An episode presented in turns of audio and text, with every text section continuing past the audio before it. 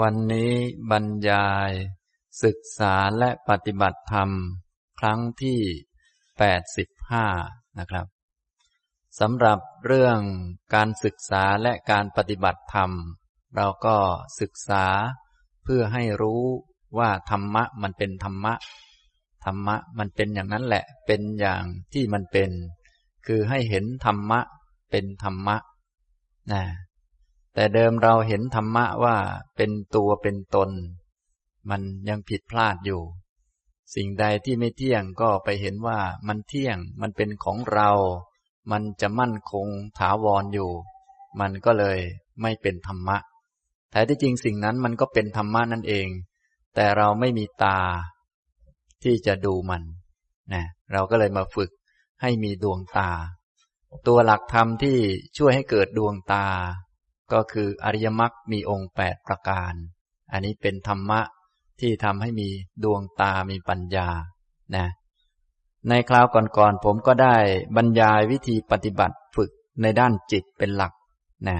แต่ว่าเราก็ต้องทำด้วยความรู้ความเข้าใจ คือมีสัมมาทิฏฐิเข้าใจ หลักของการปฏิบัติ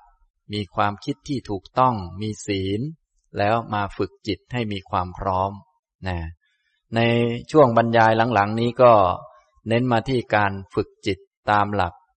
สติปัฏฐาน ตามที่พระพุทธเจ้าแสดงเอาไว้ ในมหาสติปัฏฐานสูตรนะครับ ตอนนี้ก็ได้บรรยายมาจนกระทั่งถึง หมวดธรรมานุปัสสนา การตามดูธรรมในธรรม ตามดูธรรมะว่าเป็นธรรมะ เห็นธรรมะว่าเป็นธรรมะ อันนี้หมวดนี้ก็เริ่มกล่าวถึงการมีปัญญาแล้ว นะผู้ที่จะทำหมวดนี้ได้ก็ต้องผ่านการฝึกมา พอสมควร หรือเป็นผู้ที่มีบุญบารมีเก่าๆได้ฟังธรรมะแล้วก็เข้าใจธรรมะไปได้เลย ในยุคพุทธกาลก็มีมากเช่นกัน ก็คือ ฟังธรรมะก็เข้าใจว่าเป็นธรรมะก็จบ ไม่ต้องปฏิบัติอะไรอีก ส่วนผู้ที่ฟังธรรมะแล้วแต่ยังไม่เข้าใจยังไม่เห็นชัด ก็ต้องไปฝึกไปหัดนะให้มัน เห็นถูกต้องและปฏิบัติถูกต้องตามธรรมะ คือปฏิบัติธรรมให้มันเป็นธรรมนั่นเอง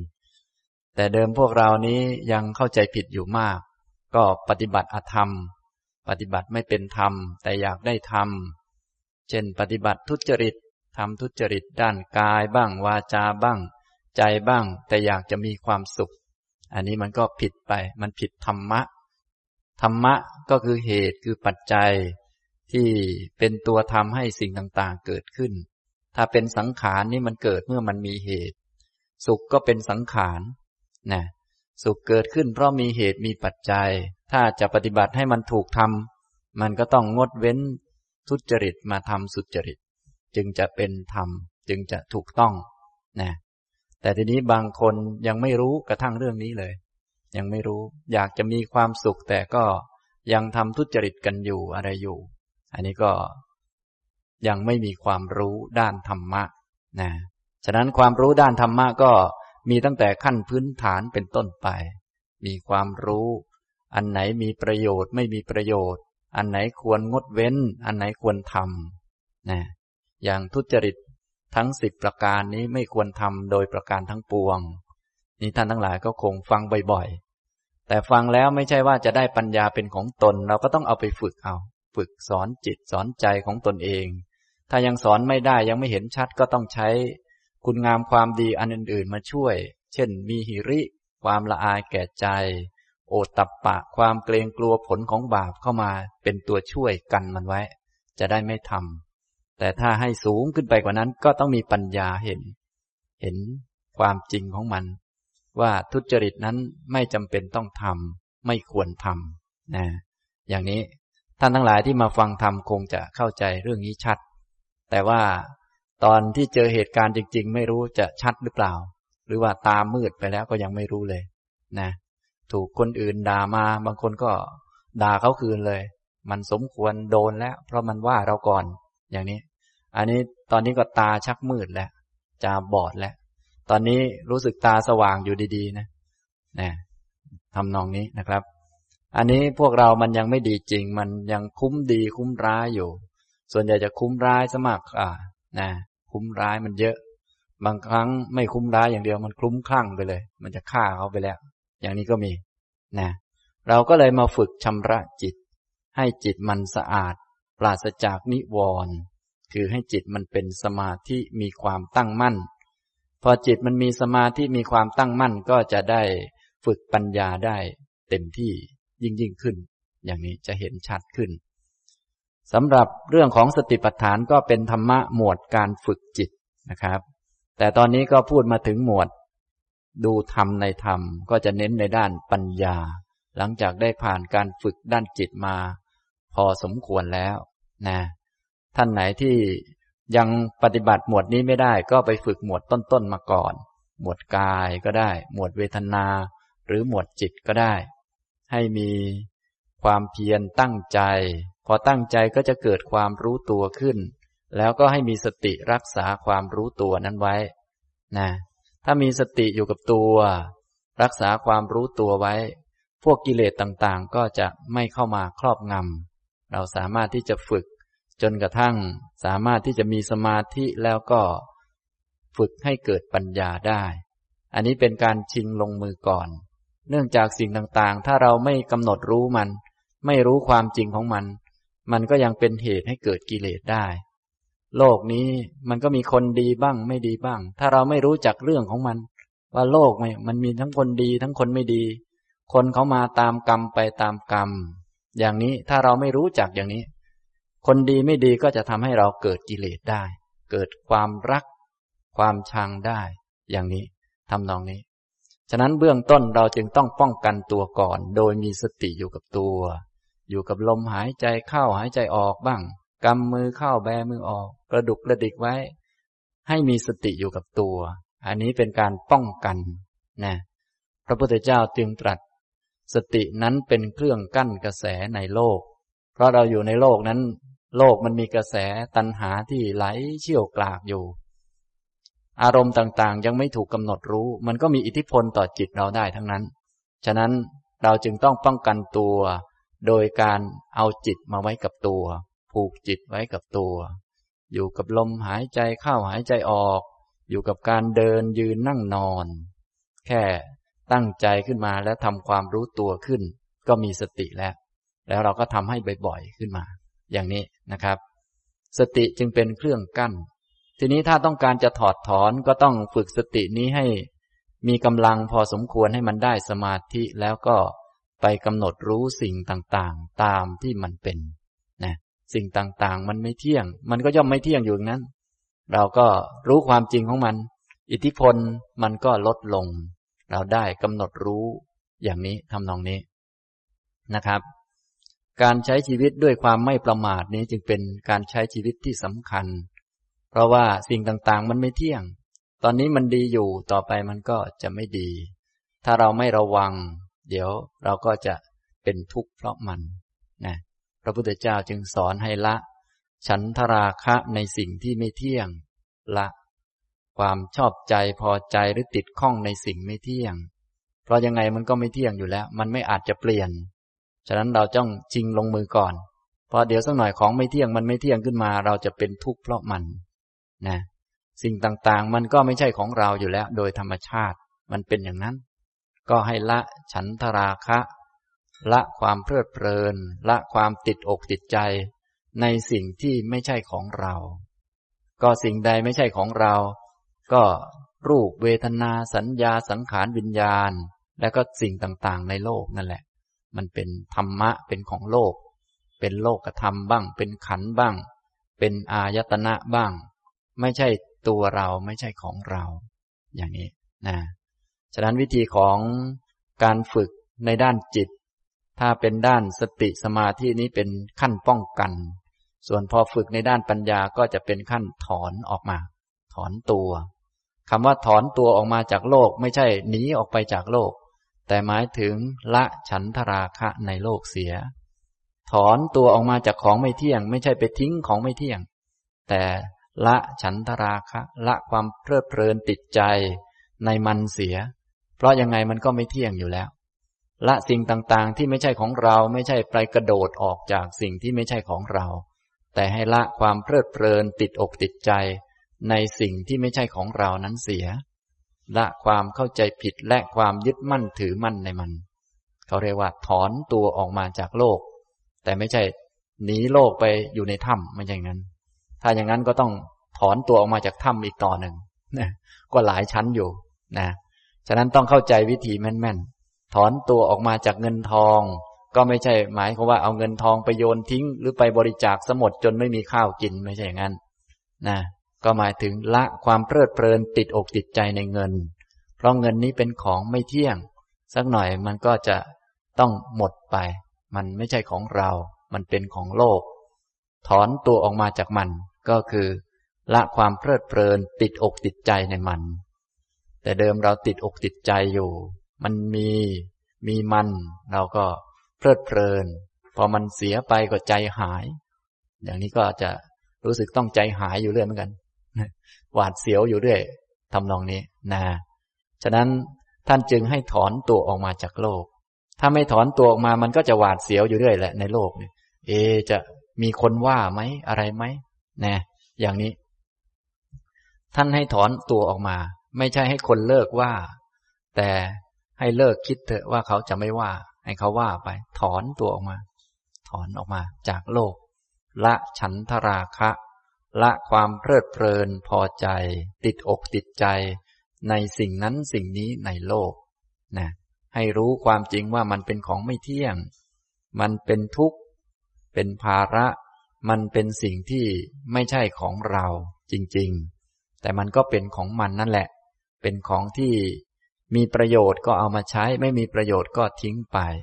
นะอย่างนี้ทำนองนี้ คนที่เข้าใจธรรมะรู้ธรรมะก็จะใช้ชีวิตด้วยปัญญา อันไหนไม่มีประโยชน์ก็ทิ้งไป เพราะมันไม่มีประโยชน์ อันไหนมีประโยชน์ก็เอามาใช้มา ฝึกหัดพัฒนาตนเอง ดูแลตนเองบริหารทุก จนกระทั่งปฏิบัติตามอริยมรรคมีองค์แปดเดินไปเรื่อยๆ จนถึงจุดหมายปลายทางได้ อย่างนี้ทำนองนี้นะครับ ในคราวที่แล้วผมก็ได้พูด หมวดธรรมานุปัสสนาไปหมวดที่หนึ่งนะก็ได้ขยายความไปบ้างตามสมควร ก็คงจะพอได้แนวคิดไปบ้าง ท่านไหนที่ไม่ได้มาฟังคราวก่อนๆก็ย้อนกลับไปฟังได้นะ แต่เรื่องต่างๆ ถ้าฟังเรื่องใดเรื่องหนึ่งเข้าใจก็จะเข้าใจเรื่องอื่นไปด้วย เพราะวิธีการนี้เหมือนกัน เพียงแต่เปลี่ยนอารมณ์ไปเท่านั้นแหละนะตัวหลักการของการ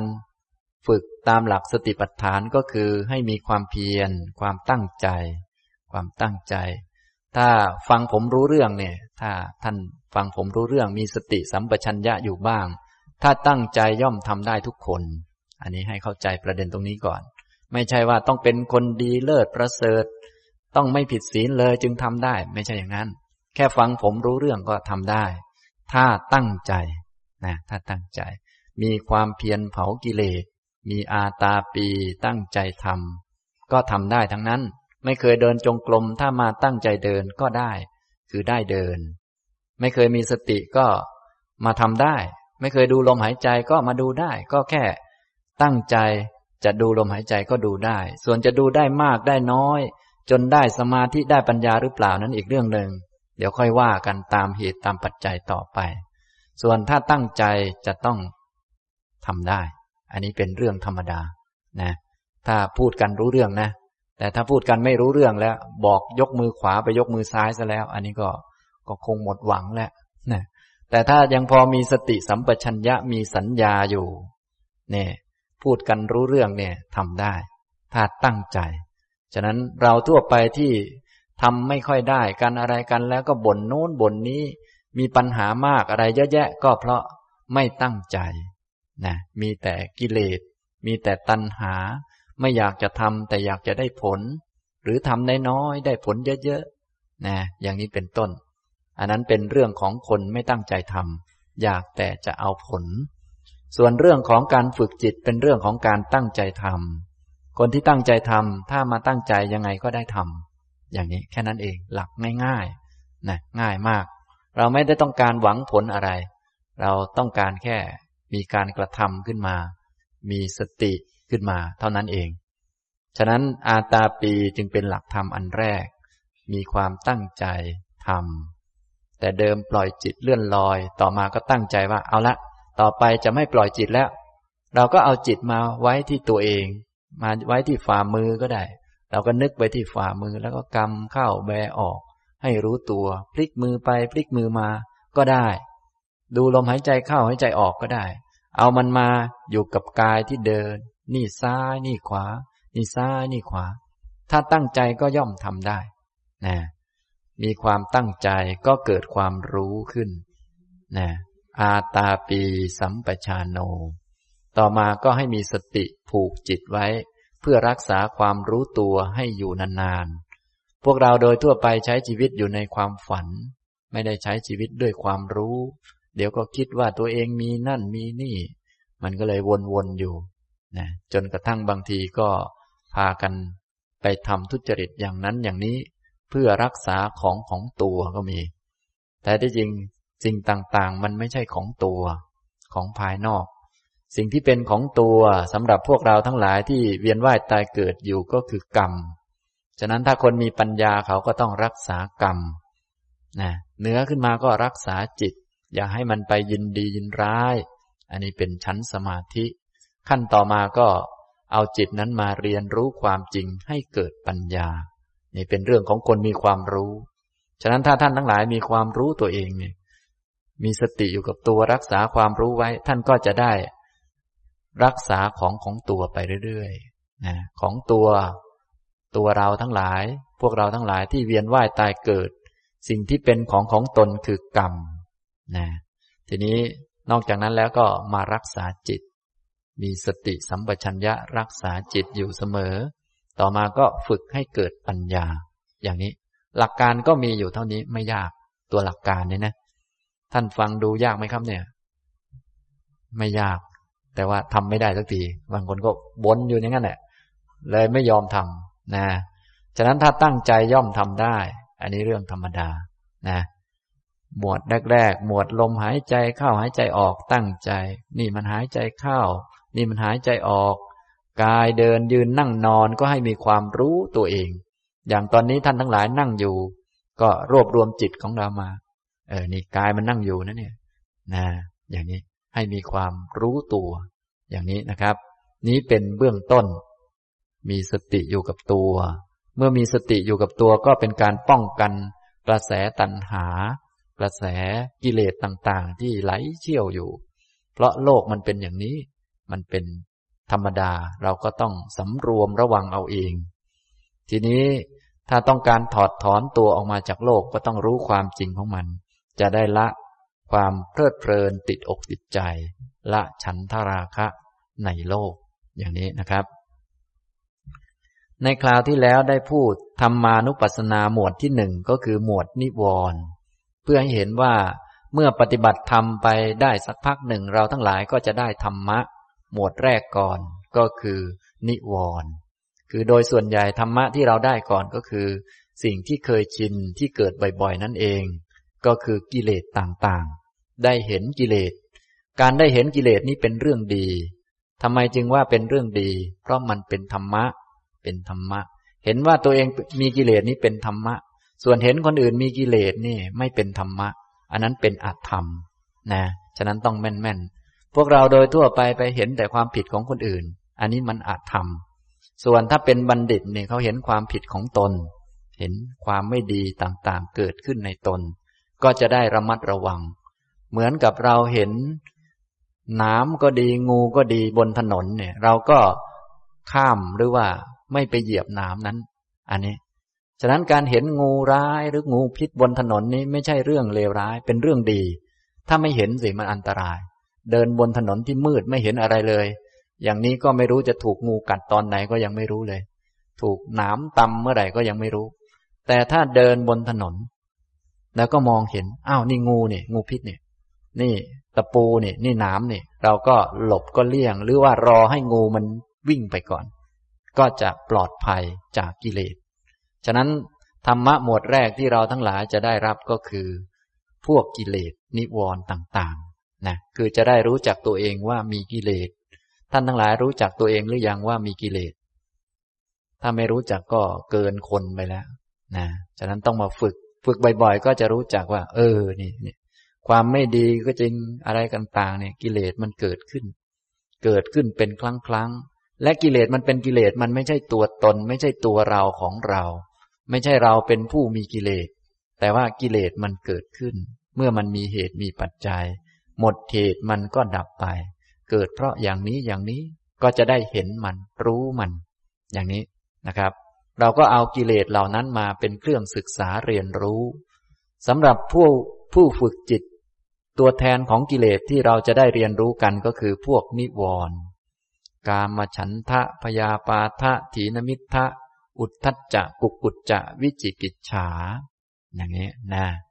นี่ก็ให้เห็นว่ามันเป็นธรรมะคำว่าธรรมะธรรมะที่เป็นสังขารคือมันไม่ได้มีอยู่ก่อน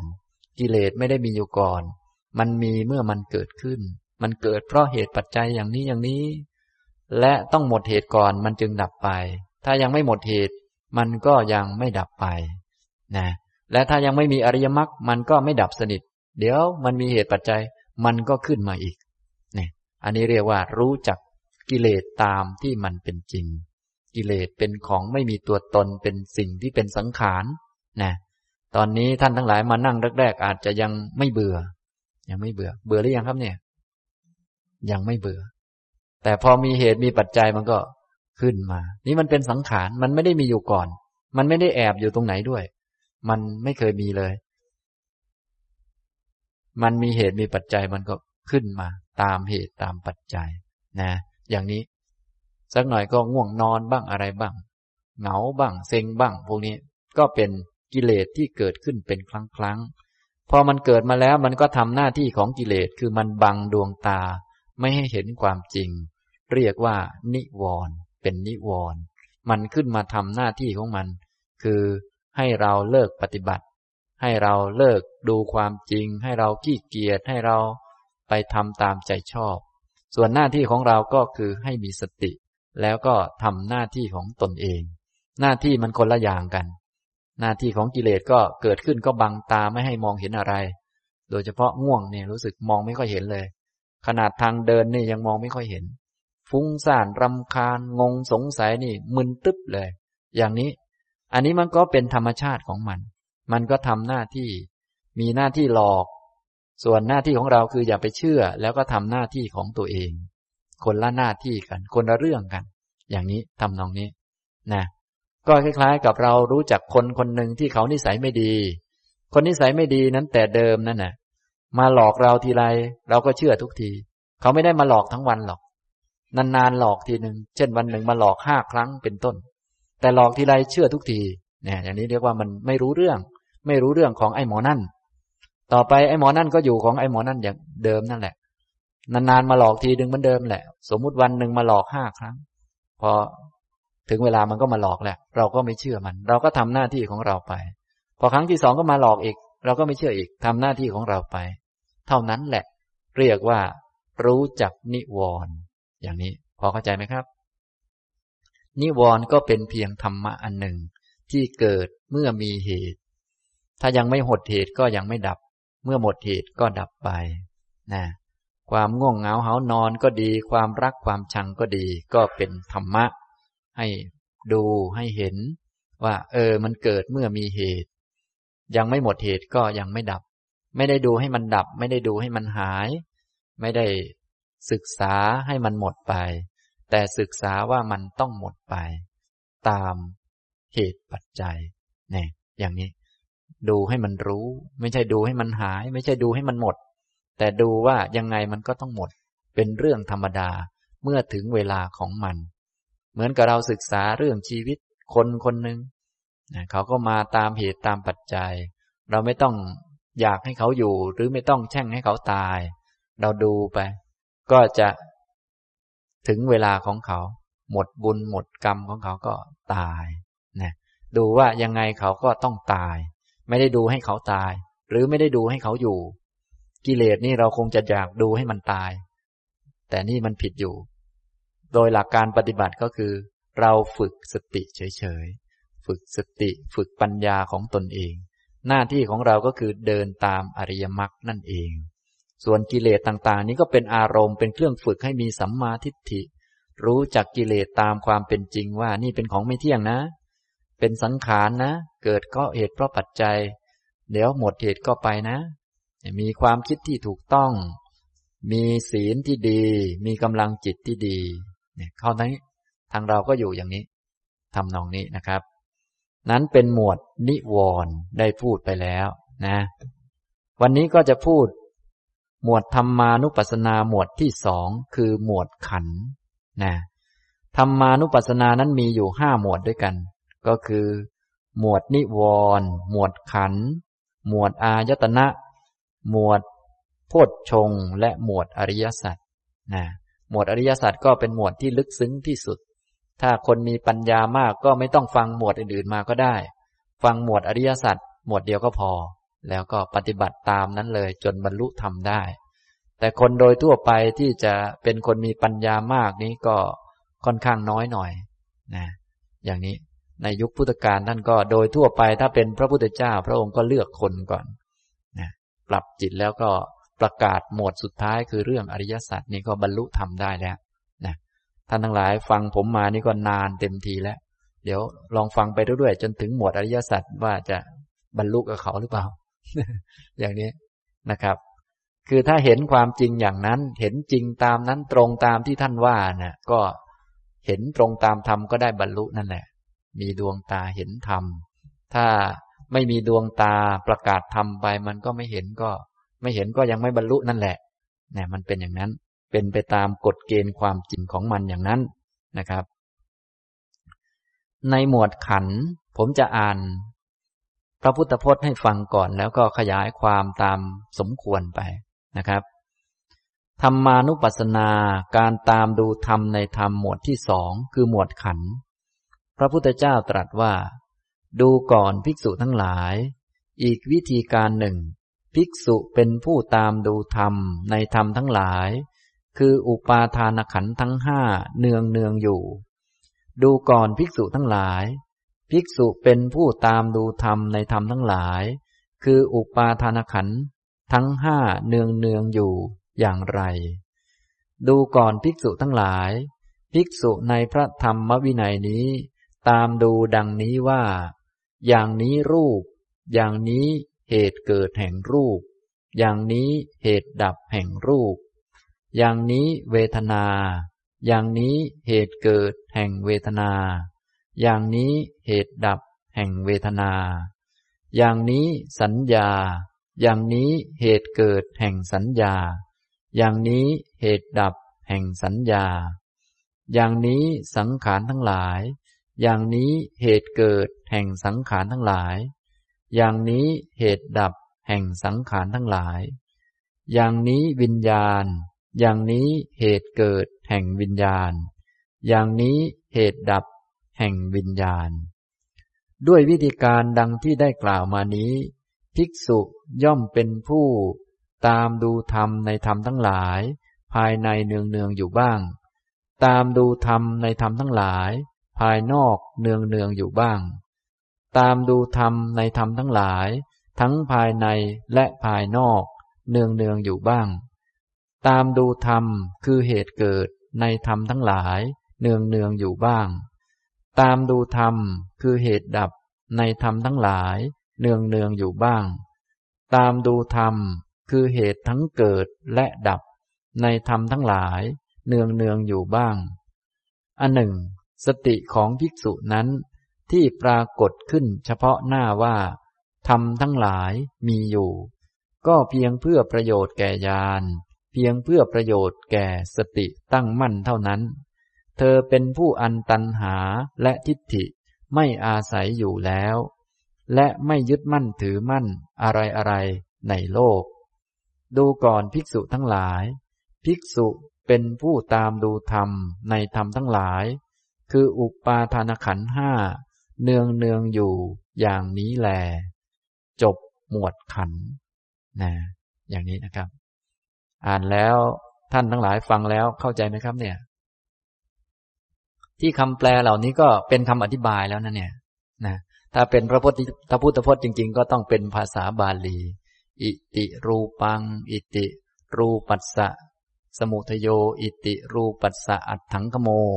อย่างนี้เป็นต้นไปเรื่อยๆนะท่านฟังอย่างนั้นยิ่งจะขลังอย่างเดียวเลย ที่แปลออกมาเป็นภาษาไทยแล้วนี่คือเป็นอัฏฐะเป็นคำแปลนะ บางคนก็เข้าใจบ้างไม่เข้าใจบ้าง อันนี้ก็เลยต้องขยายความเพิ่มเติมสักเล็กน้อยนะเนื่องจากคำสอนของพระพุทธเจ้าของเรานั้นอยู่ในภาษาบาลีนะถ้าเอาตรงตัวเลยก็ต้องท่องเป็นบาลีเอา อิติรูปัง อย่างนี้รูปนะนี่อันนี้แปลออกมา อิติรูปัสสะสมุทโย อย่างนี้ความเกิดขึ้นแห่งรูป อิติรูปัสสะอัตถังขโม อย่างนี้ความดับไปแห่งรูป อย่างนี้เป็นต้นนะครับ แต่ว่าเทคนิคการปฏิบัติต่างๆ เนี่ย ในหมวดนี้ก็จะต่างจากหมวดอื่นบ้าง แต่โดย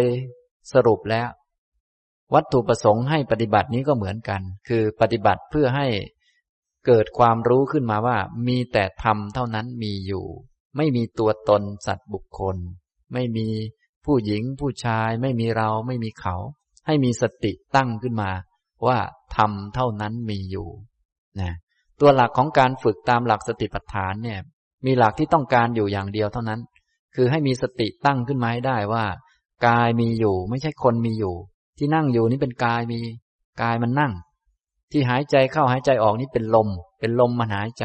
ไม่ใช่คนหายใจ ไม่ใช่เราหายใจ ที่เดินเป็นกายมันเดิน กายมันมีอยู่ ที่กินเนี่ยกายมันกิน ที่นอนเนี่ยกายมันนอน ที่ทำนั่นทำนี่นี่เป็นกายมัน ไม่ลืมมันนั่นเอง มีสติ ไม่หลงลืม ไม่ลืมว่ากายเป็นกายนะ ถ้าขาดสติก็จะหลงลืมกาย นึกว่ากายเป็นผู้หญิงผู้ชาย มองดูอ้าวนั่นคุณผู้ชาย เนี่ย นั่นเด็ก นั่น คนโน้นคนนี้จนบางครั้งก็เป็น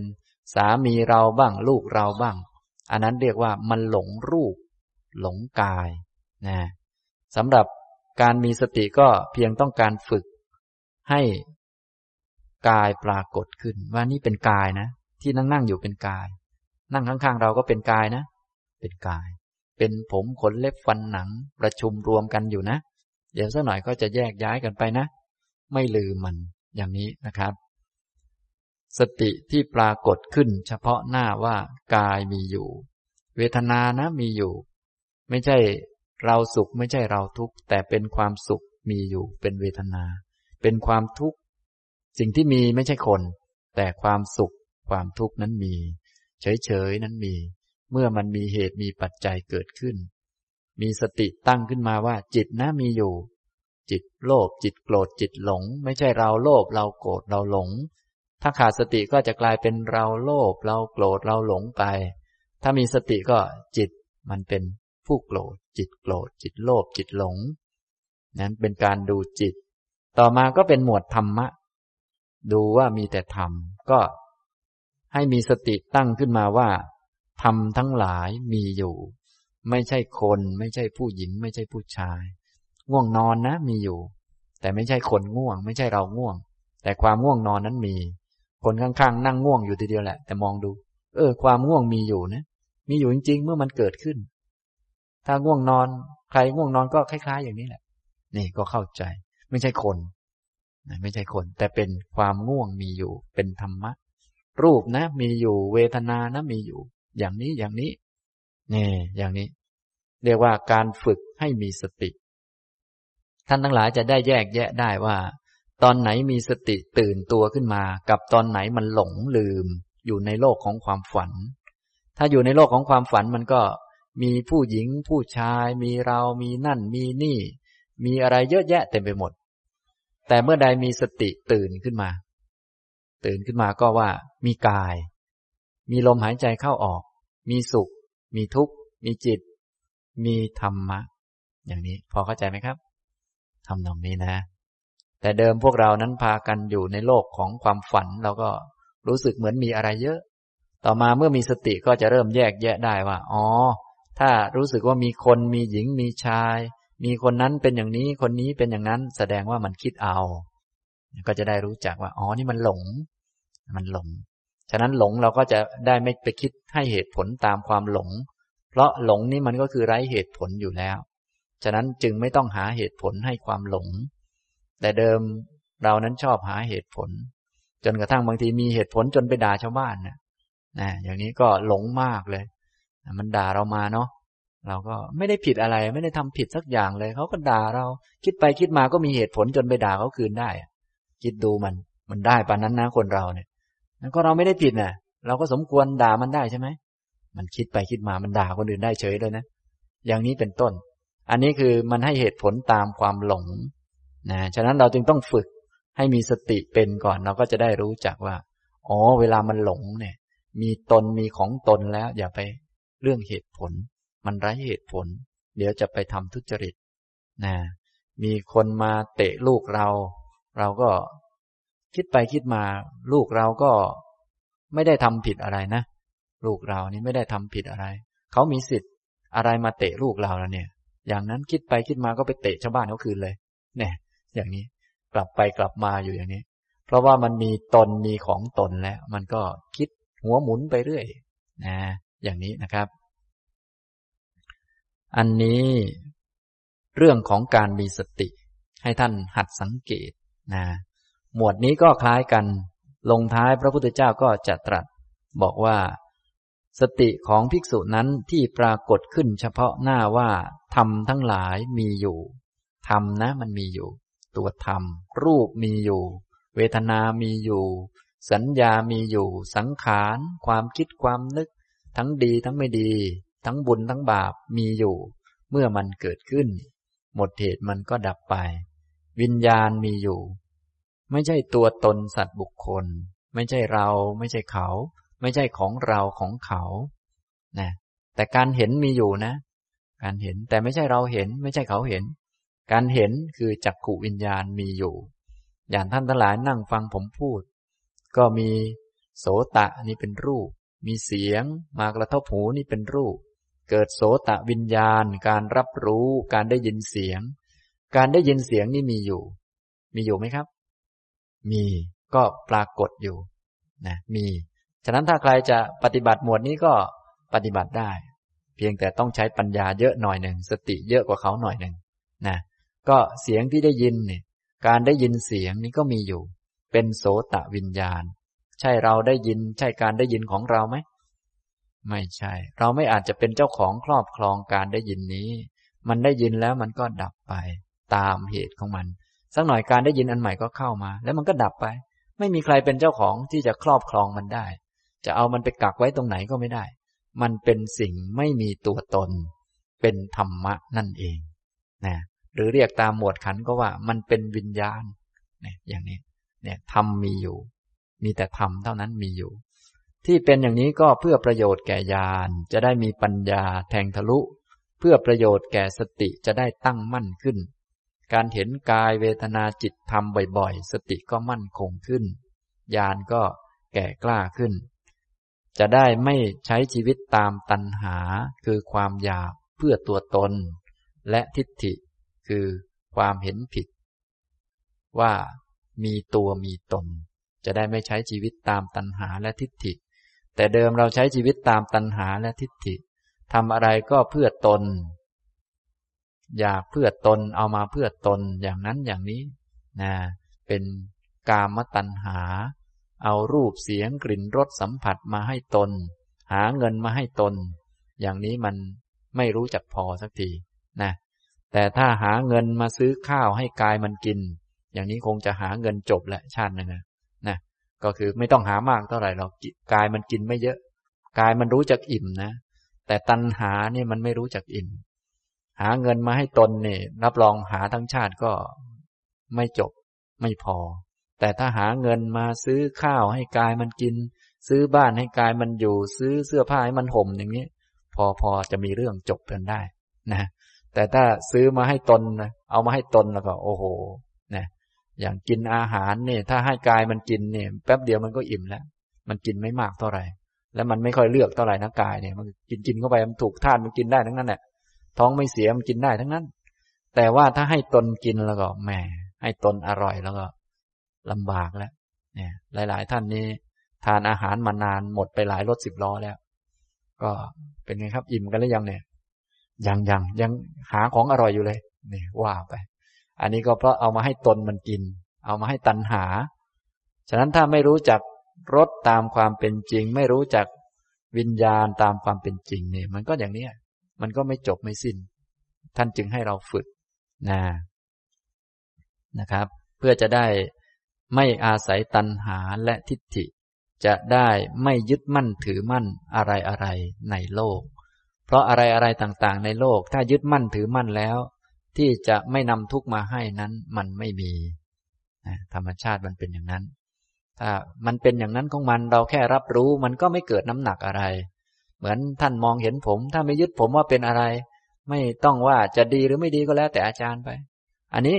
จักขูวิญญาณมันก็ธรรมดา ก็สักแต่ว่าเห็นไป แต่จะมีบางอารมณ์ที่มีอิทธิพลต่อจิตใจของท่าน ท่านก็จะไปยึดสิ่งนั้นจนเกิดน้ำหนักเป็นอุปาทาน ความยึดมั่นถือมั่นขึ้นมาทำให้ออกไปจากโลกไม่ได้ เพราะว่ามันตัวหนักนะเข้านิพพานก็ไม่ได้ เพราะว่าตัวมันหนัก ตัวมันหนามันแน่นมันเข้าไม่ได้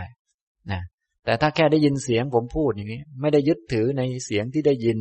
ไม่ยึดถือว่าผมต้องพูดให้ถูกใจนะ ไม่ได้มีความหมายมั่นอะไร ก็สักแต่ว่าได้ยินก็เป็นเสียงธรรมดา แล้วก็ได้ยินธรรมดาไม่มีน้ำหนักอะไร แต่ก็ได้ยินเหมือนกัน ก็ใช้ชีวิตได้เหมือนกัน จะทำงานเหน็ดเหนื่อยอะไรต่างๆ ถ้าไม่ยึดถือมันก็ไม่ได้หนักใจอะไร แต่มันก็เหนื่อย อย่างนี้ทำนองนี้นะอย่างท่านฟังผมพูด ถ้าไม่ได้สำคัญมั่นหมายอะไรมาก เราก็ได้ยินสักแต่ว่าได้ยิน การได้ยินนั้นก็เป็นธรรมะ คือเป็นโสตวิญญาณ มีหูมีเสียงกระทบหูเกิดการได้ยิน ไม่มีน้ำหนักอะไร แต่ที่มีน้ำหนักขึ้นมา ในบางอารมณ์ในบางเรื่องก็คือ อุปทานเข้าไป ยึดถือนะเราต้องการให้เอาอุปทานนี้ออกไปนะจะได้ไม่ยึดมั่นถือมั่น อะไรอะไรสักนิดหนึ่งในโลก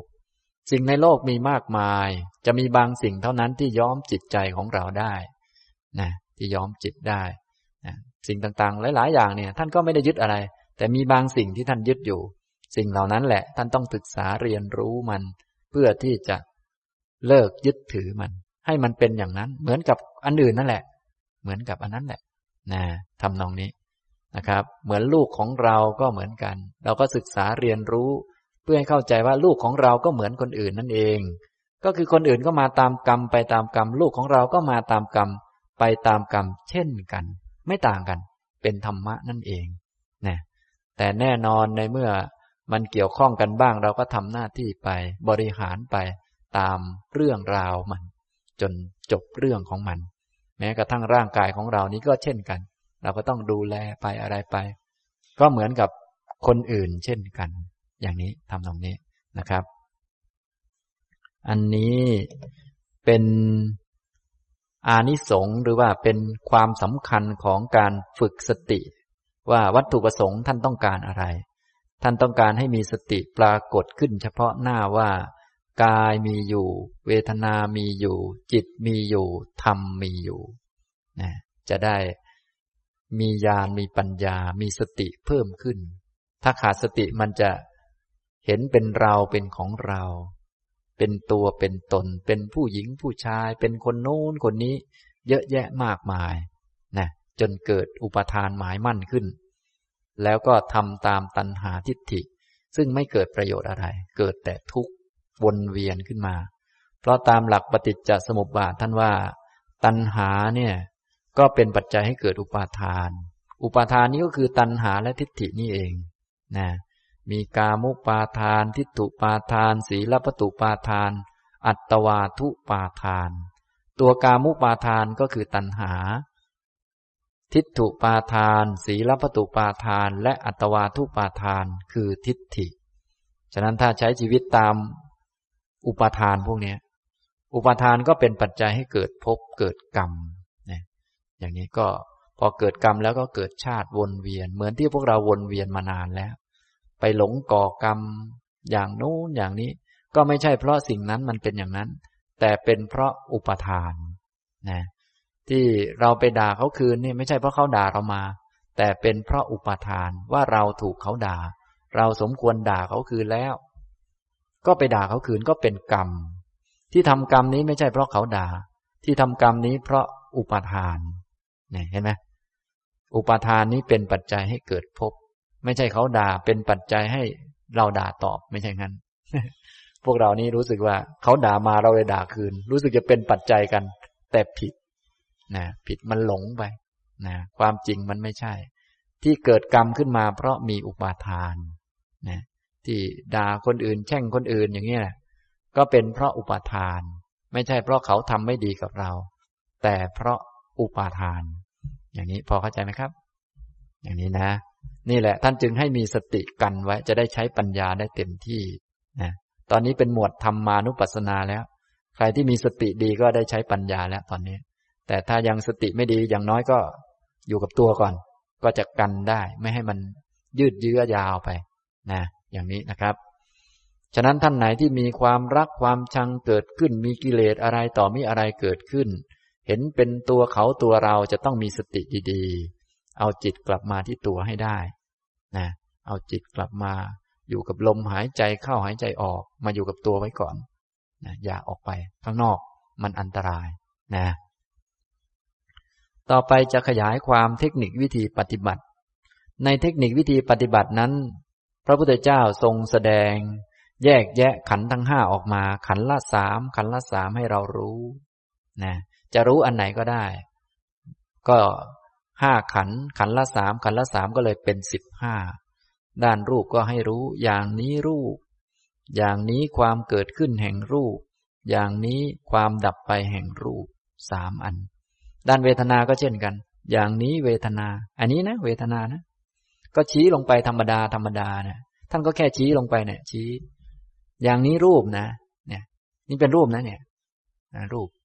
ส่วนจะว่ารูปอะไรนั้นอีกเรื่องหนึ่งแล้ว แต่แต่ให้รู้ว่ามันเป็นรูปก็แล้วกัน ไม่ใช่แขนใช่ขา ไม่ใช่คน ไม่ใช่ผู้หญิงผู้ชาย อย่างนี้รูป ส่วนจะละเอียดลงไปอ๋อไอ้แข็งแข็งนี่ธาตุดิน อย่างนี้เป็นต้นอันนี้เรื่องของเรา แต่ให้รู้ก่อนว่านี่มันรูปนะ ชี้ลงไป อย่างนี้มันรูป ไม่เกินรูป ไม่มีคนอยู่ในนี้ มันเป็นรูป เท่านั้นแหละนะข้างๆก็ได้ เนี่ย รูป นั่นก็รูป นั่นก็รูป อย่างนี้ ดูเป็นไหมครับเนี่ย หรือเห็นแต่คน นั่นหลอนั่นไม่หลอนั่นสวยอยู่นั่นนะโอ้อย่างนี้ไม่ไหวนะต้องอย่างนี้รูปไม่เกินรูปหรอกไอ้ที่หลอที่ไม่หลอที่สวยที่ไม่สวย ที่แก่และที่เด็กๆนั้น เกินรูปไหมไม่เกิน ก็ก็นั่นแหะรูปนั่นแหะรูปไอ้เด็ก ๆ นั่นก็รูป แก่แล้วนั่นก็รูป ไอ้ผมดำนี่ก็ รูป ผมขาวนี่ก็ รูป ง่ายไหมครับ เนี่ย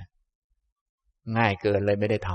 ำวันหลังก็อย่าลืมไป อย่างนี้นะรูปนี่เนี่ยรูปนี่ก็รูปแค่ มีสติแล้วก็มองดูให้เห็น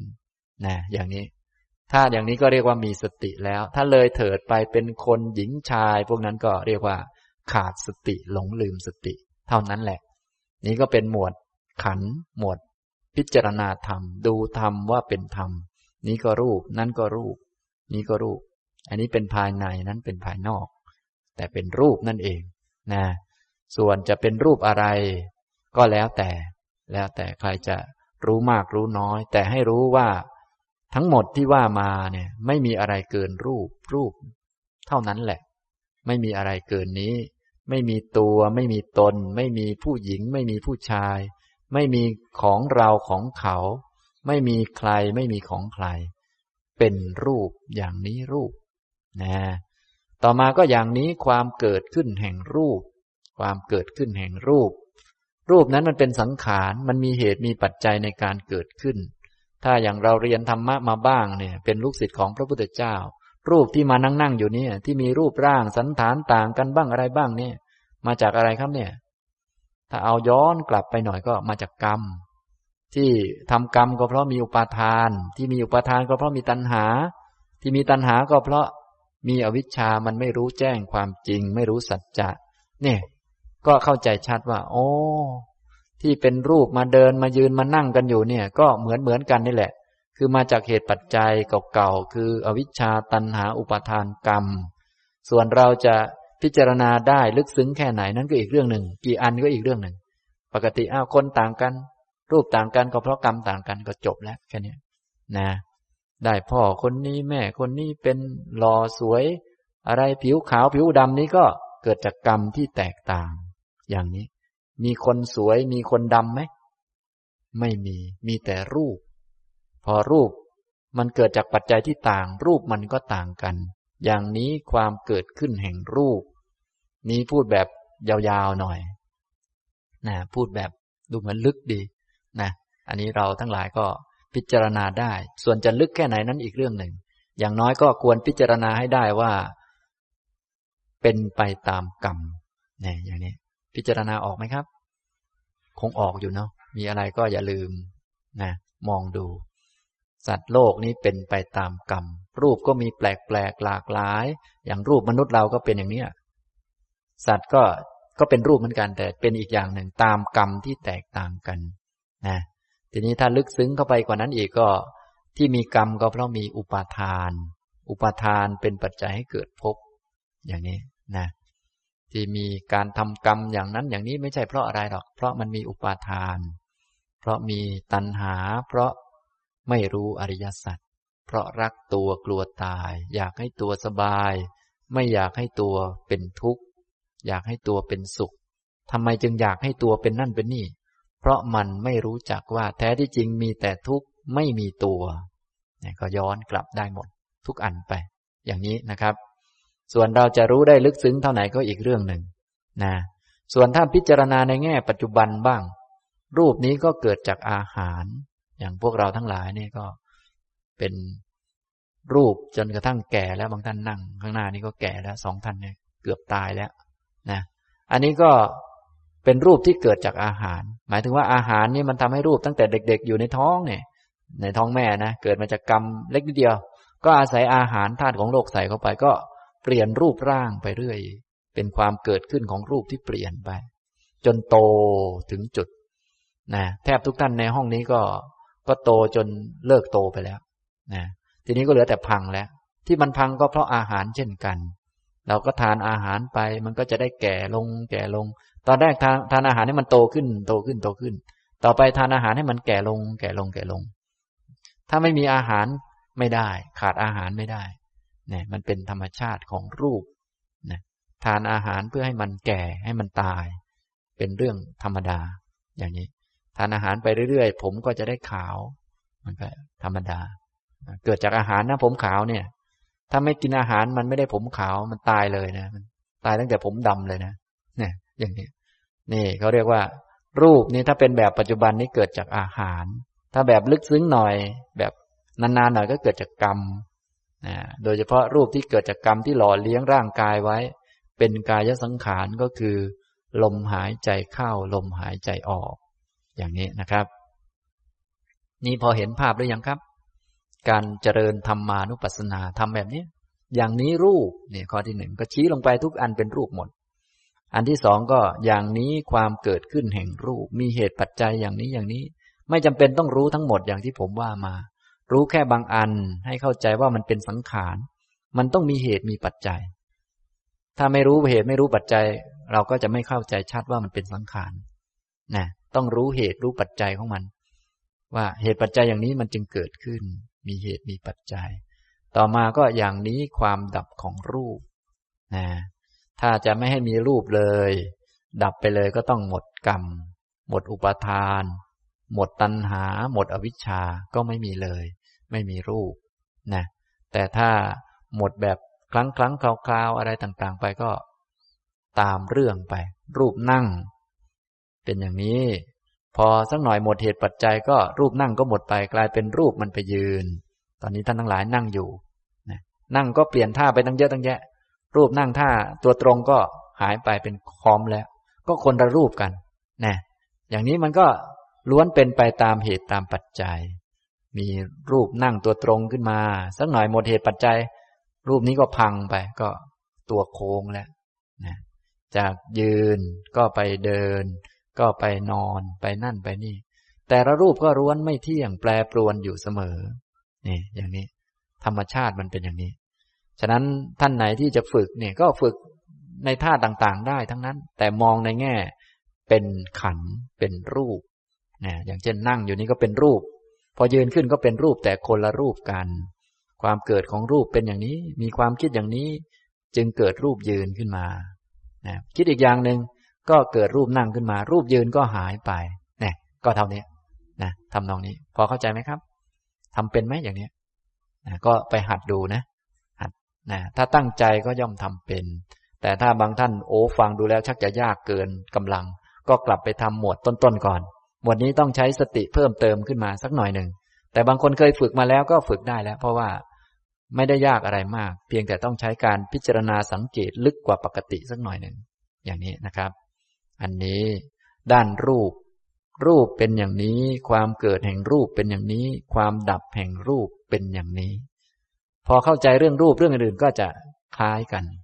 เวทนา บางท่านที่เคยฝึกมาตั้งแต่ต้น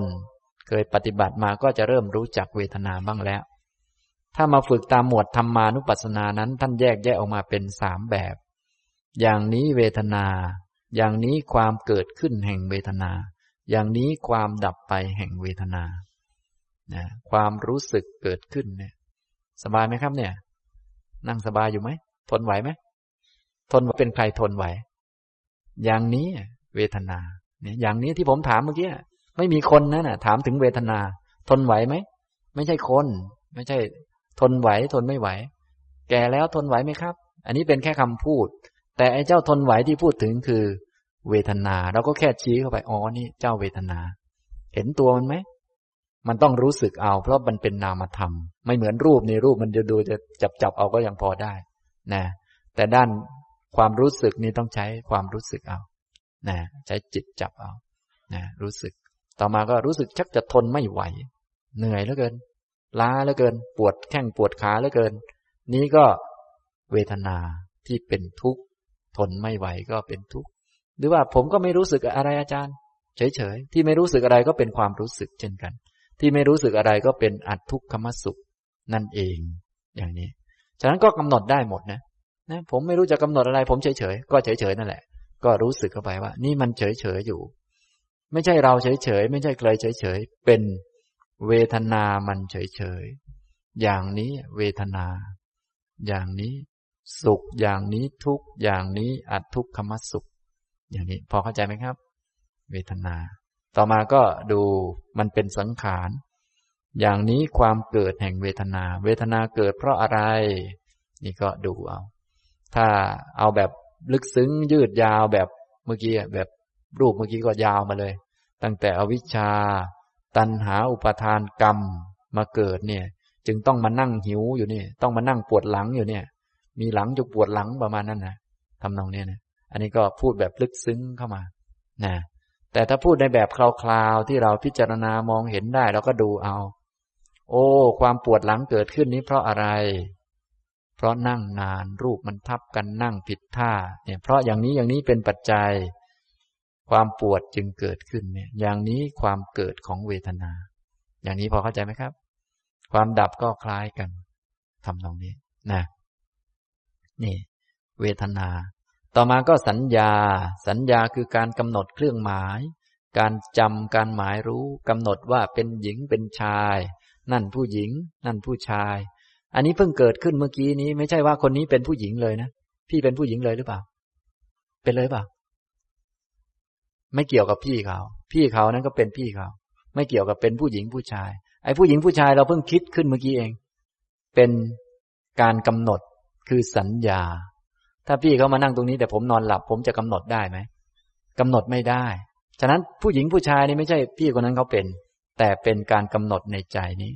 อย่างนี้พอเข้าใจไหมตัวกำหนดนี่ต้องหาตัวให้เจอตัวนี้ยากหน่อยหนึ่งฉะนั้นถ้ายากก็เดี๋ยวไปไปปฏิบัติอันอื่นก่อน ไม่จำเป็นต้องทำอันยาก อันไหนที่ทำได้ก็ทำไปก่อน แต่นี้พูดถึงว่าถ้าจะกำหนดอันยากก็ได้มีอยู่ ก็เป็นคนเป็นหญิงเป็นชายเนี่ย จริง ๆ แก้วมันเป็นแก้วไหม เป็นแก้วไหมครับ เนี่ย นี่เป็นแก้วไหม ไม่เป็นแก้วแล้วมันเป็นอะไรครับ มันก็เป็นของมัน มันเป็นของมัน ทีนี้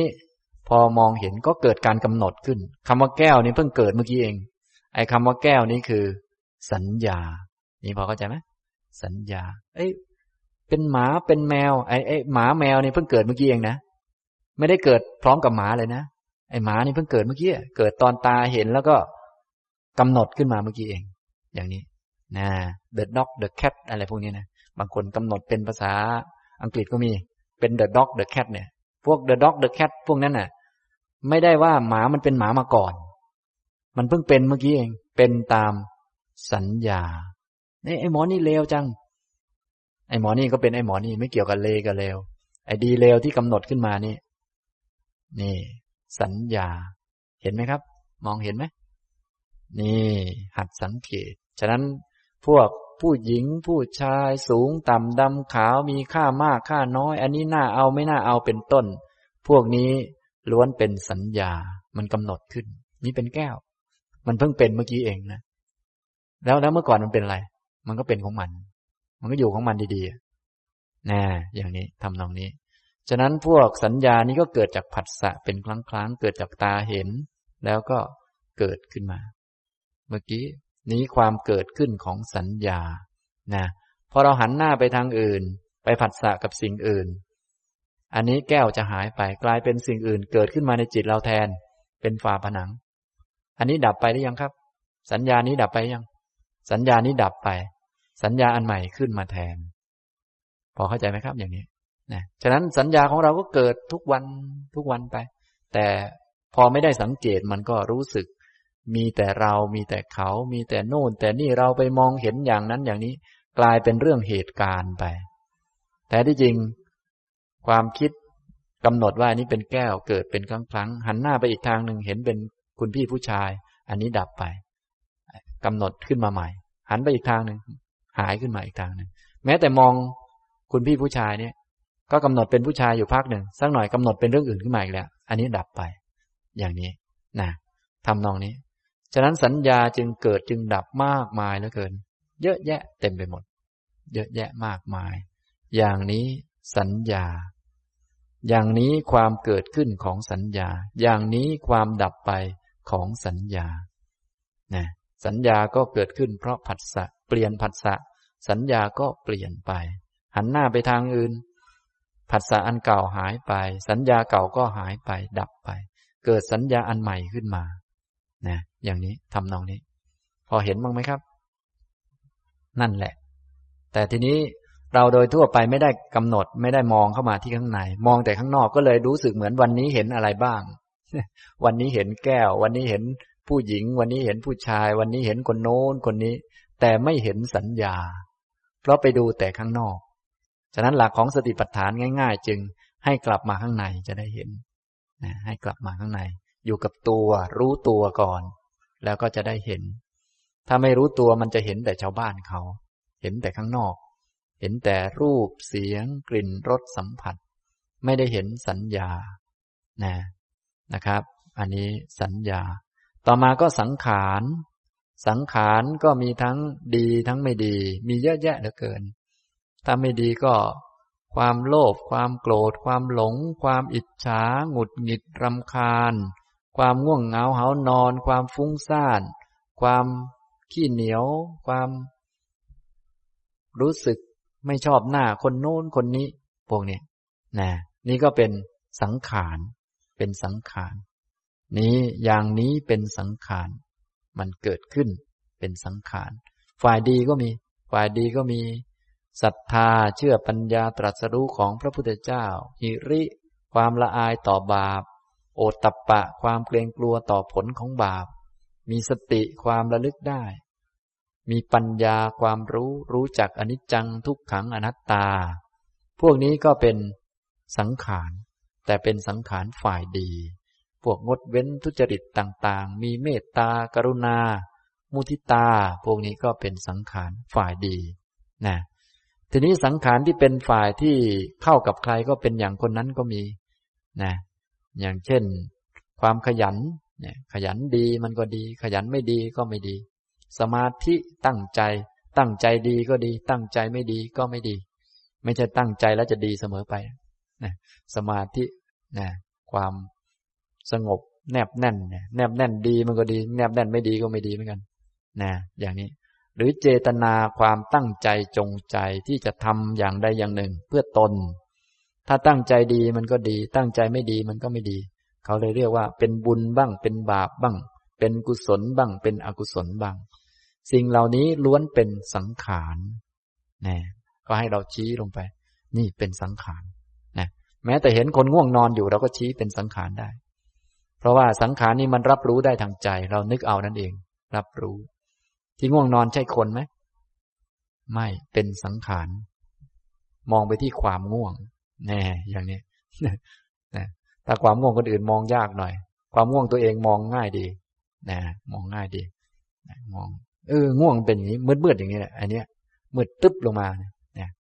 มืดมืดอย่างเงี้ย ง่วง อย่างนี้เป็นสังขารก็ชี้บอกลงไป นี่เป็นสังขาร เท่านั้นแหละ นะหรือเราจะชี้เป็นความง่วง เป็นนู้นเป็นนี้ก็ได้ คือให้ยังไงก็ได้ให้มันเป็นธรรมะ ไม่มีตัวตนนั่นแหละ ชี้ลงไป อย่างนี้สังขาร อย่างนี้ความเกิดขึ้นของสังขาร สังขารเกิดเพราะเหตุเพราะปัจจัยอะไร อย่างนี้ความดับไปของสังขารนะอย่างนี้นะครับ พอเข้าใจไหมครับ พอทำเป็นไหมก็ชี้ลงไป ว่าอย่างนี้มันสังขาร ชี้ลงไปในใจเราเนี่ย อ๋อเนี่ยสังขาร บอกมันลงไป ให้มีสติขึ้นมา เพื่อให้มันไม่ไปยึดถือว่าเป็นตนเป็นของตน อย่างนี้ความเกิดขึ้นมันเกิดขึ้นเพราะอะไรสังขารเนี่ย เจ้าความง่วงนี้เกิดขึ้นเพราะอะไรรำคาญนี้เกิดขึ้นเพราะอะไร อิจฉาคนอื่นนี้เกิดขึ้นเพราะอะไร ดูเหตุปัจจัยนะก็แล้วแต่เราจะ ดูได้มากได้น้อย แต่ดูในแง่ให้มันเป็นสังขารคือดูให้มันเห็นเหตุปัจจัย แล้วก็ เห็นมันดับไปเมื่อหมดเหตุ ไม่ใช่ดับไปเมื่อเราอยากให้มันดับ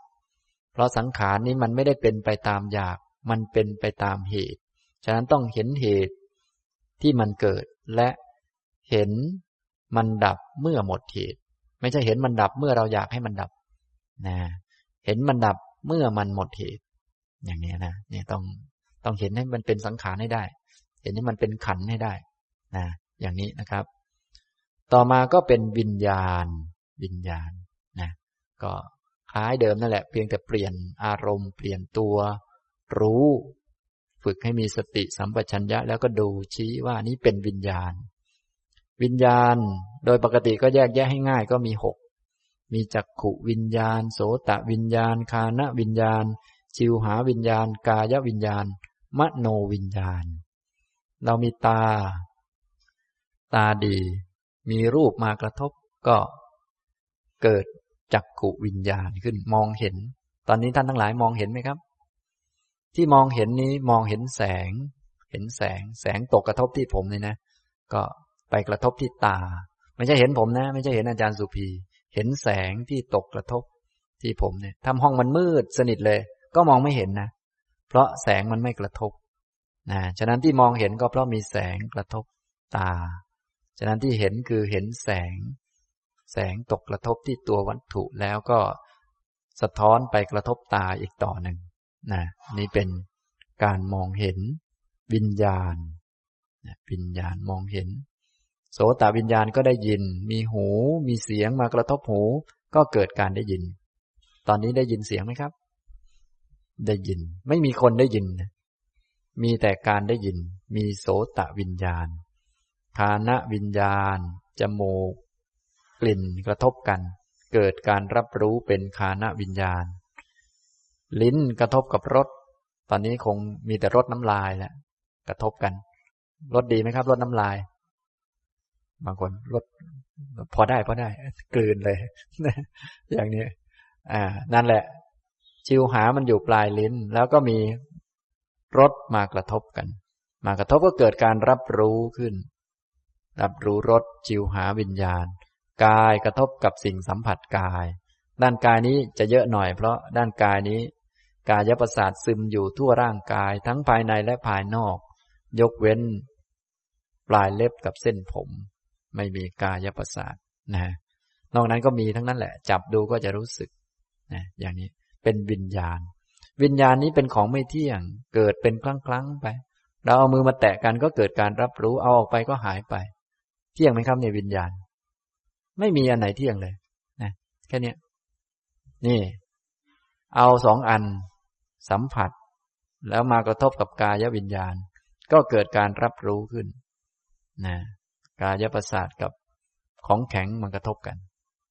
เกิดการรับรู้คือกายวิญญาณ เอาออกจากกันมันก็เลิกรับรู้แล้วเป็นของไม่เที่ยงเนี่ยอย่างนี้วิญญาณ อย่างนี้ความเกิดขึ้นของวิญญาณ มีรูปแสงภายนอกมากระทบตาเกิดการรับรู้ มีเสียงกระทบหูเกิดการรับรู้ อย่างนี้เป็นความเกิดขึ้น พอเสียงหายไป หูพังไปดับไป โสตะประสาทก็เป็นของเกิดดับ ไม่ใช่ตัวตน ไม่เที่ยง เสียงข้างนอกก็ไม่ใช่ตัวตนเป็นของไม่เที่ยง กระทบกัน การรับรู้ก็ไม่เที่ยงไปด้วย หมดเหตุก็ดับไปหมดไป อย่างนี้นะฉะนั้นท่านได้ยินเสียงผมพูดเนี่ยได้ยินหลายเรื่องไหมครับ ได้ยินหลายเรื่อง แสดงให้เห็นว่าเป็นวิญญาณคนละอันกัน ได้ยินอันนี้ก็เป็นวิญญาณหนึ่ง ได้ยินอีกอันหนึ่งก็เป็นอีกวิญญาณหนึ่ง ได้ยินอีกอันหนึ่งก็เป็นอีกวิญญาณหนึ่ง ได้ยินอีกอันหนึ่งก็เป็นอีกวิญญาณหนึ่ง เห็นอันหนึ่งก็เป็นวิญญาณหนึ่ง เห็นอีกอันหนึ่งก็เป็นอีกวิญญาณหนึ่ง ไปเรื่อยอย่างนี้ นะ สัมผัสทีหนึ่งก็เป็นวิญญาณหนึ่งยกขึ้น รับรู้ก็เป็นอีกวิญญาณหนึ่งสัมผัสลงก็เป็นอีกวิญญาณหนึ่งคนละอันกันนะวิญญาณก็มีความเกิดขึ้นตามเหตุตามปัจจัย แล้วก็หมดไปตามเหตุตามปัจจัย อย่างนี้นะพอปฏิบัติได้ไหมครับ หมวดนี้ อย่าลืมหัดกันนะอันนี้ ปฏิบัติไม่ยาก คือถ้าเป็นหมวดธรรมานุปัสสนาแล้ว จะไม่ต้องมีท่าทางอะไรแล้ว เพราะว่า เป็นเรื่องแบบครอบคลุมดูทั้งรูปทั้งนามไปเลยนะแต่ต้องมีสติเยอะหน่อย มีสมาธิยิ่งดี แล้วก็มองดูนะอย่างนี้นะครับ ส่วนหมวดต้นๆนนั้นบางทีก็ต้องมีท่าทางบ้างเทคนิคบ้าง เพื่อช่วยสำหรับผู้ที่สติยังกำลังน้อยอยู่ ฝึกใหม่ๆ อะไรต่างๆ อย่างนี้นะพอมาเป็นหมวดธรรมานี้จะครอบคลุมแล้ว จะดูทั้งรูปทั้งนามตามที่มันเป็น ให้เห็นเหตุเห็นปัจจัย ที่ทำให้มันเกิดขึ้น และเมื่อหมดเหตุมันก็ดับไป อย่างนี้นะ ที่กล่าวมานี้เป็นหมวดขันนะหมวดขันพระพุทธเจ้าตรัส ในขันทั้งห้าอย่างละสามอย่างละสามบอกว่า อย่างนี้รูป อย่างนี้ความ อย่างนี้เหตุเกิดแห่งรูป อย่างนี้เหตุดับแห่งรูป อย่างนี้เวทนา อย่างนี้เหตุเกิดแห่งเวทนา อย่างนี้เหตุดับแห่งเวทนา อย่างนี้สัญญา อย่างนี้เหตุเกิดแห่งสัญญา อย่างนี้เหตุดับแห่งสัญญา อย่างนี้สังขารทั้งหลาย อย่างนี้เหตุเกิดแห่งสังขารทั้งหลาย อย่างนี้เหตุดับแห่งสังขารทั้งหลาย อย่างนี้วิญญาณ อย่างนี้ เหตุเกิดแห่งวิญญาณ อย่างนี้เหตุดับ แห่งวิญญาณนะเรื่องขันทั้งห้าก็ครอบคลุมที่สุดแล้ว ก็ทุกอย่างไม่เกิน ไม่เกินนี้ ไม่เกินนี้นะถ้าเป็นด้านกายภาพก็ไม่เกินรูป อย่างนี้รูปชี้ได้เลย ไม่ว่าจะภายในหรือภายนอกนะส่วนนามธรรมนี้ก็ก็ต้องชี้ให้มันถูกก็แล้วกันนะก็ถ้าเป็นด้านความรู้เป็นด้านนามธรรมนี่ ต้องหนึ่งในสี่นี่แหละ อาจจะเป็นเวทนาสัญญาสังขารหรือวิญญาณก็ชี้ลงไปนะอย่างนี้ทำนองนี้ แล้วก็ให้รู้จักเหตุเกิด รู้จักเหตุรู้ปัจจัยของมัน เพื่อให้เห็นชัดว่า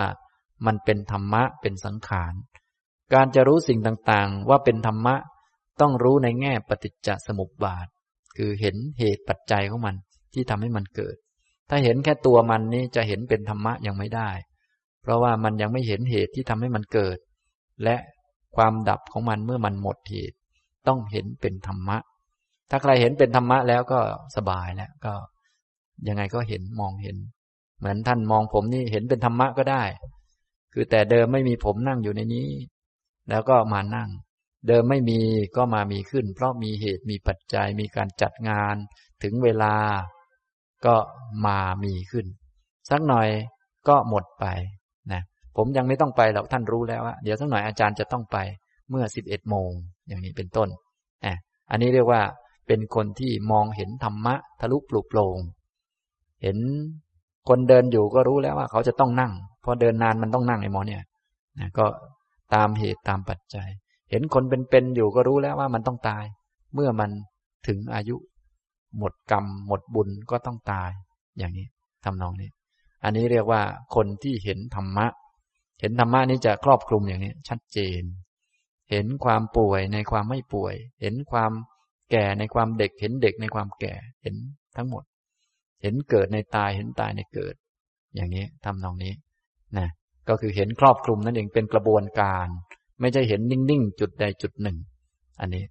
ฉะนั้นพอหมวดธรรมานุปัสสนาแล้วท่านทั้งหลายเวลาสังเกตดูคำสอนของพระพุทธเจ้า พระองค์จะให้เห็นเหตุปัจจัยของสิ่งต่างๆ ก็เพราะอย่างนี้นั่นเองนะก็เพราะต้องการให้เห็นธรรมะ เห็นสิ่งต่างๆที่เป็นไปตามเหตุตามปัจจัยนะการเห็นธรรมะก็คือ เห็นปฏิจจสมุปบาทนะเห็นอย่างนี้ก็จะเลิกเข้าใจผิดเรื่องมีตัวตนที่เที่ยงแท้อะไร เพราะแม้แต่ความรู้สึกว่ามีตัวมีตน มันก็เกิดเป็นครั้งครั้ง เกิดจากเหตุปัจจัย ความรู้สึกว่ามีตัวตนนี้ก็เป็นทิฏฐิเป็นอุปาทาน อุปาทานก็เกิดจากตัณหา คือมันรักตน อย่างนี้เป็นต้นก็เป็นกระบวนการ แม้แต่ความดีความชั่วก็เกิดเป็นครั้งครั้งเป็นภพเป็นกรรม ก็เกิดเป็นครั้งครั้งไม่ได้ชั่วตลอดนานๆชั่วทีหนึ่งและชั่วนี้ไม่ได้มีอยู่ก่อน ไม่ได้ชั่วมาจากกำเนิดหรือว่าไม่ได้ชั่วมาจากอดีตชาติอะไร เพิ่งมาชั่วเมื่อกี้ตอนที่ความชั่วมันเกิดนี้ และความชั่วที่เกิดนี้ก็ไม่ใช่เพราะคนอื่นชั่ว ไม่ใช่เพราะอะไร แต่เพราะอุปทาน อุปทานเป็นปัจจัยให้เกิดภพนะอย่างนี้ก็จะเข้าใจชัดเป็นกระบวนการนะอย่างนี้ การเห็นเป็นกระบวนการอย่างนี้จึงเรียกว่า เห็นธรรมนะครับ อย่างนี้ทำตรงนี้นะ อันนี้เป็นหมวดธรรมานุปัสสนา เมื่อบอกเทคนิควิธีปฏิบัติเกี่ยวกับเรื่องขันธ์ทั้งห้าแล้ว ระองค์ก็ได้กล่าวสรุปวิธีการว่า ด้วยวิธีการดังที่ได้กล่าวมานี้ ภิกษุย่อมเป็นผู้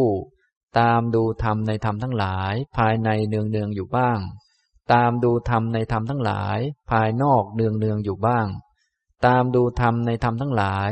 ทั้งภายในและภายนอกเนืองเนืองอยู่บ้าง ภายในก็มีแต่ขันห้าภายนอกก็มีแต่ขันห้า ก็ให้ดูบ่อยๆ เนืองเนืองเสมอๆ ที่เดินเดินอยู่ก็มีแต่ขันห้าเป็นรูปมันเดิน ที่เดินได้ก็เพราะจิตมันเป็นอย่างนี้อย่างนี้มีการเห็นบ้างได้ยินบ้างอย่างนั้นแหละนะที่นั่งนั่งอยู่ก็เป็นรูป ที่กระดุกกระดิกไปมาก็เป็นเพียงรูป ทั้งภายในและภายนอก ภายในคือตัวเอง ก็เป็นเพียงขันห้าภายนอกคือคนอื่น ก็เป็นเพียงขันห้า ทั้งเด็กทั้งผู้ใหญ่ทั้งคนหนุ่มคนสาวอย่างไรก็เป็นเพียงขันห้าอย่างนี้พอเข้าใจไหมครับเนี่ยให้มันเสมอกัน โดยความเป็นขันห้าด้วยการเห็นโดยความเสมอกันอย่างนี้ก็จะค่อย ๆ ถอดถอน ความรักและความชังในโลกได้ ถอนฉันทราคะในสิ่งต่างๆได้นะก็เพราะได้เห็นมันตามที่เป็นจริง รูปมันก็เป็นรูปนั่นแหละ ไม่อาจจะเปลี่ยนเป็นอย่างอื่นได้ ก็เข้าใจชัด พวก เวทนาสัญญาสังขารวิญญาณก็เช่นเดียวกัน พอเข้าใจความจริงของมันก็จะถอนความรักความชังออกมาได้นะฉะนั้นการฝึกอันนี้ก็จะมีอนิสงส์ก็คือถอนอภิชาและโทมนัสได้นะครับอานิสงส์ของสติปัฏฐานที่ท่านต้องการในเบื้องต้นก็คือ วินยะโลเกอภิชาโทมนัสสัง ถอนอภิชาและโทมนัส ในโลก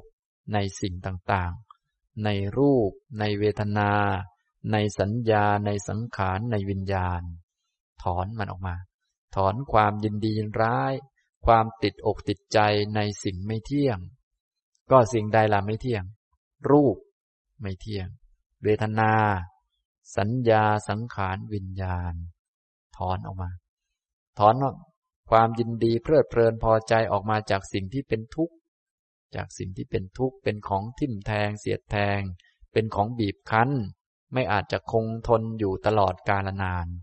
ก็อะไรล่ะที่เป็นทุกข์ก็รูปเวทนา สัญญา สังขารวิญญาณนะถอนตัวเองออกมา ถอนความเพลิดเพลินพอใจออกมา จากสิ่งที่ไม่ใช่ตัวไม่ใช่ตน ไม่มีตัวมีตน ไม่ใช่ตัวเราของเรา ก็อะไรล่ะไม่ใช่ตัวเราของเรา ก็รูปเวทนาสัญญาสังขารวิญญาณ อย่างนี้นะครับ อย่างนี้นะ อันนี้ก็ พระองค์ก็ให้ปฏิบัติอย่างนี้ ให้เห็นความเสมอกันทั้งภายในทั้งภายนอก เพราะถ้าไม่เสมอกันเนี่ยมันก็จะชอบอันหนึ่งรักอันหนึ่งเบื่ออันหนึ่งรักอันหนึ่งอยู่อย่างนั้น วนๆไปวนๆมา ต้องเห็นเท่าเทียมกันนะเห็น คือต้องการที่จะให้เรานั้น รู้แจ้งโลก ทะลุโลก รู้แจ้งนะทะลุเข้าใจนะ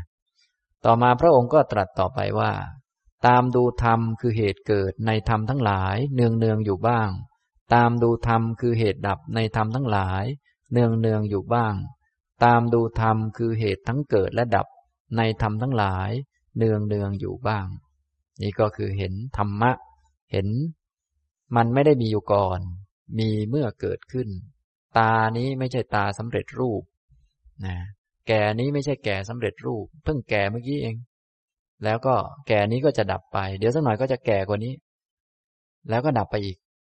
นะเราไม่ใช่คนแก่อยู่แล้ว เพิ่งแก่เมื่อกี้นี่นะท่านไม่ใช่คนมีอายุอยู่แล้ว เพิ่งเพิ่งเพิ่งเมื่อกี้เอง เพิ่งเมื่อกี้ แล้วเกิดเพราะเหตุแล้วก็จะดับไปนะฉะนั้นการเห็นในแบบสังขารเนี่ยจะ จะช่วยให้เกิดการเห็นธรรมะได้ชัดเจนนะเนื่องจากเราทั้งหลายพากันเห็นผิด นึกว่ามีตัวตนตัวเดียวที่ยังแท้ยาวนานไปเรื่อยๆ นึกเหมือนกับว่าเรามีเราเป็นเด็กเป็นผู้ใหญ่และแก่เหมือนกับอะไรต่างๆ ไปเรื่อยแท้ที่จริงเราไม่ได้แก่อยู่ก่อน เพิ่งแก่เมื่อกี้นี่เอง แล้วมันก็ดับไป เราไม่ได้หายใจอยู่ก่อน เพิ่งหายใจเมื่อกี้เอง ลมหายใจเมื่อกี้เพิ่งมีเมื่อกี้เอง แล้ว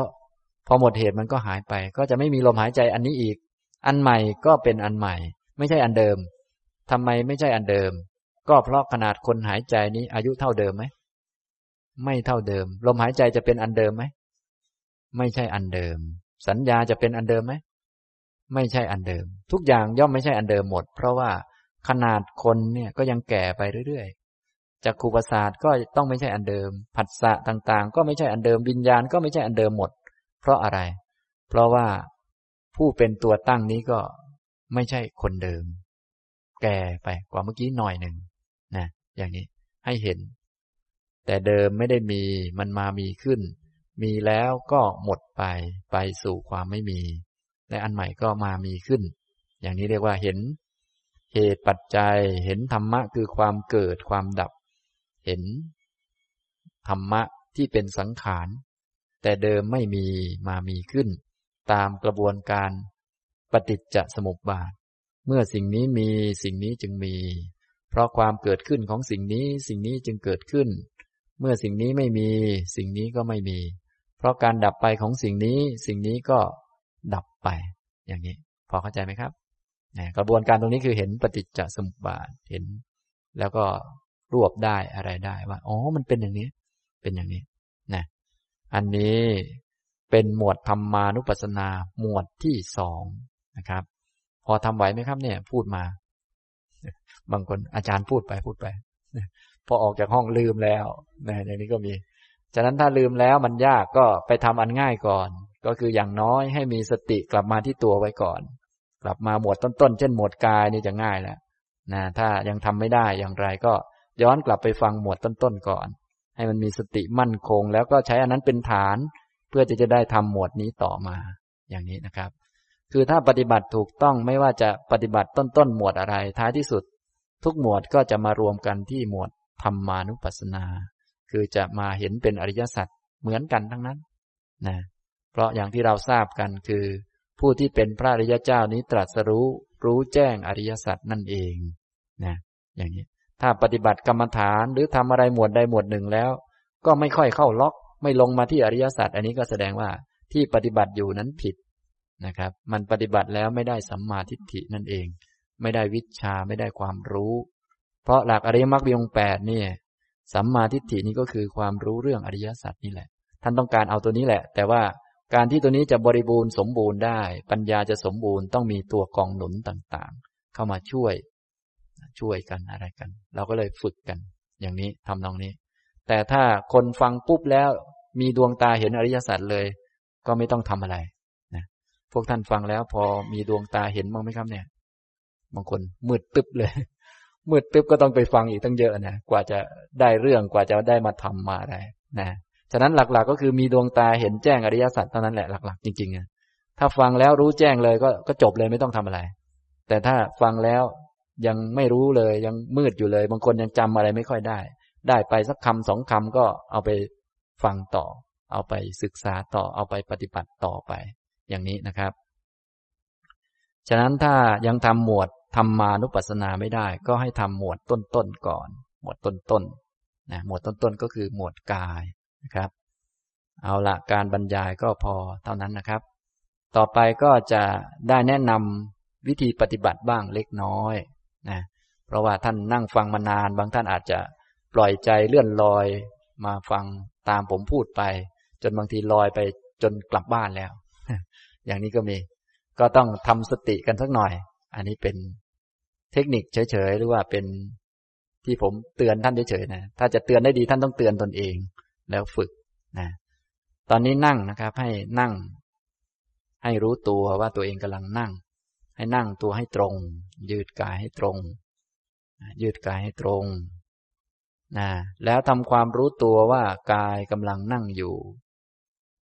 กายกำลังนั่งอยู่นะให้รู้ตัว ถ้าไม่ค่อยรู้ตัวให้หลับตาลง ให้ทุกท่านหลับตาลง เอาความรู้ไปรู้ที่หัว ที่หัว ไล่มาที่คอ ก็จะรู้สึกถึงคอ มันเป็นที่ตั้งของหัว ไล่มาที่ไหลไล่ไปที่หลัง แล้วก็ไปที่ก้น ก้นก็ ทับอยู่กับเก้าอี้ ก็จะรู้สึกมีน้ำหนักกดทับลงไปนะ ไล่ไปที่ขาที่น่อง จนกระทั่ง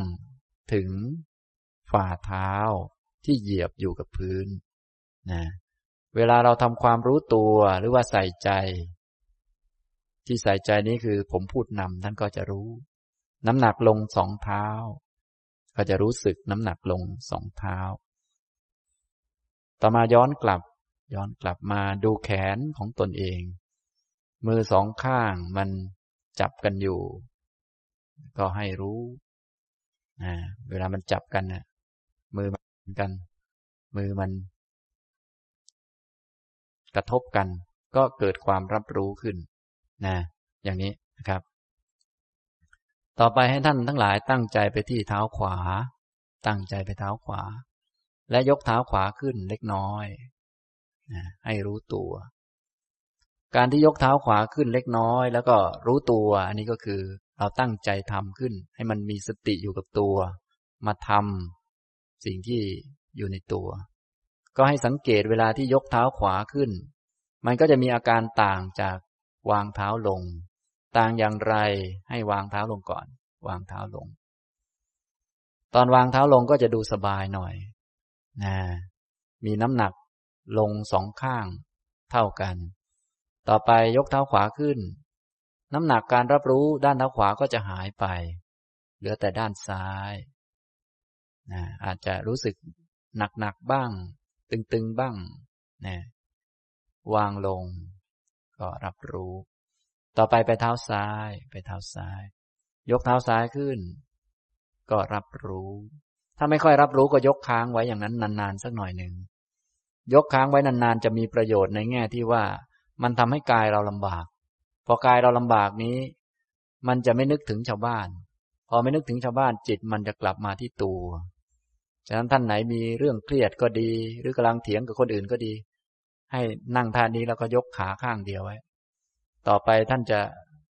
ไม่สนใจมาแล้วไอ้คนนั้น เพราะว่าเราเหนื่อยแล้ว จะตายแล้วนะวางลงก็ให้รับรู้นะ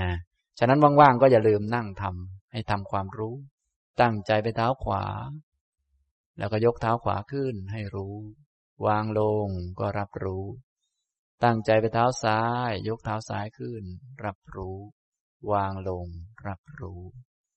นี่แค่นี้หรือเรายกแค่พงกแค่ด้านนิ้วของเราก็ได้ ยกขึ้น ยกลง แต่ว่าเราไม่ได้ทำเพื่อจะเป็นจังหวะเพลงหรืออะไรต่อมีอะไรทำให้เกิดความรู้ตัว ถ้ามันไม่รู้ตัวก็ทำค้างไว้ก่อน ให้มันรู้ตัวเองว่ากายเราอยู่อย่างนี้นะกายเนี่ย มันเป็นอย่างนี้ ตัวรับรู้นั้นคือจิตนั่นเอง ถ้าทำบ่อยๆ ก็จะรู้ว่ามันมีสองตัวนะที่ทำอย่างนี้พอจิตมันกลับมาอยู่ที่ตัวมันก็จะรู้ตัว รู้กาย ตัวรู้คือจิตนั่นเอง อย่างนี้นะ อันนี้เป็นการฝึก ถ้ารู้บ่อยๆ สติก็จะมั่นคงขึ้น พอสติมั่นคงมากขึ้นก็จะแยกแยะได้ชัดกำหนดได้ชัด ว่าอันหนึ่งเป็นกาย อันหนึ่งเป็นจิตอย่างนี้นะครับทำตรงนี้นะ อันนี้การนำปฏิบัติก็พอสมควรเล็ก ๆ น้อยๆนะ วิธีอื่นท่านสามารถที่ไปฝึกได้หมด ขอให้จิตกลับมาอยู่กับกายก่อนก็ใช้ได้นะครับ แต่ว่าพอดีมีปัญหามาทีหลังนะครับ ท่านก็ทนฟังอีกสักหน่อยหนึ่งนะสักนิดหนึ่งจะขอตอบปัญหาท่านที่ เขียนถามมา เรียนถามอาจารย์สุภีที่เคารพ ข้อหนึ่ง คนที่มีความทุกข์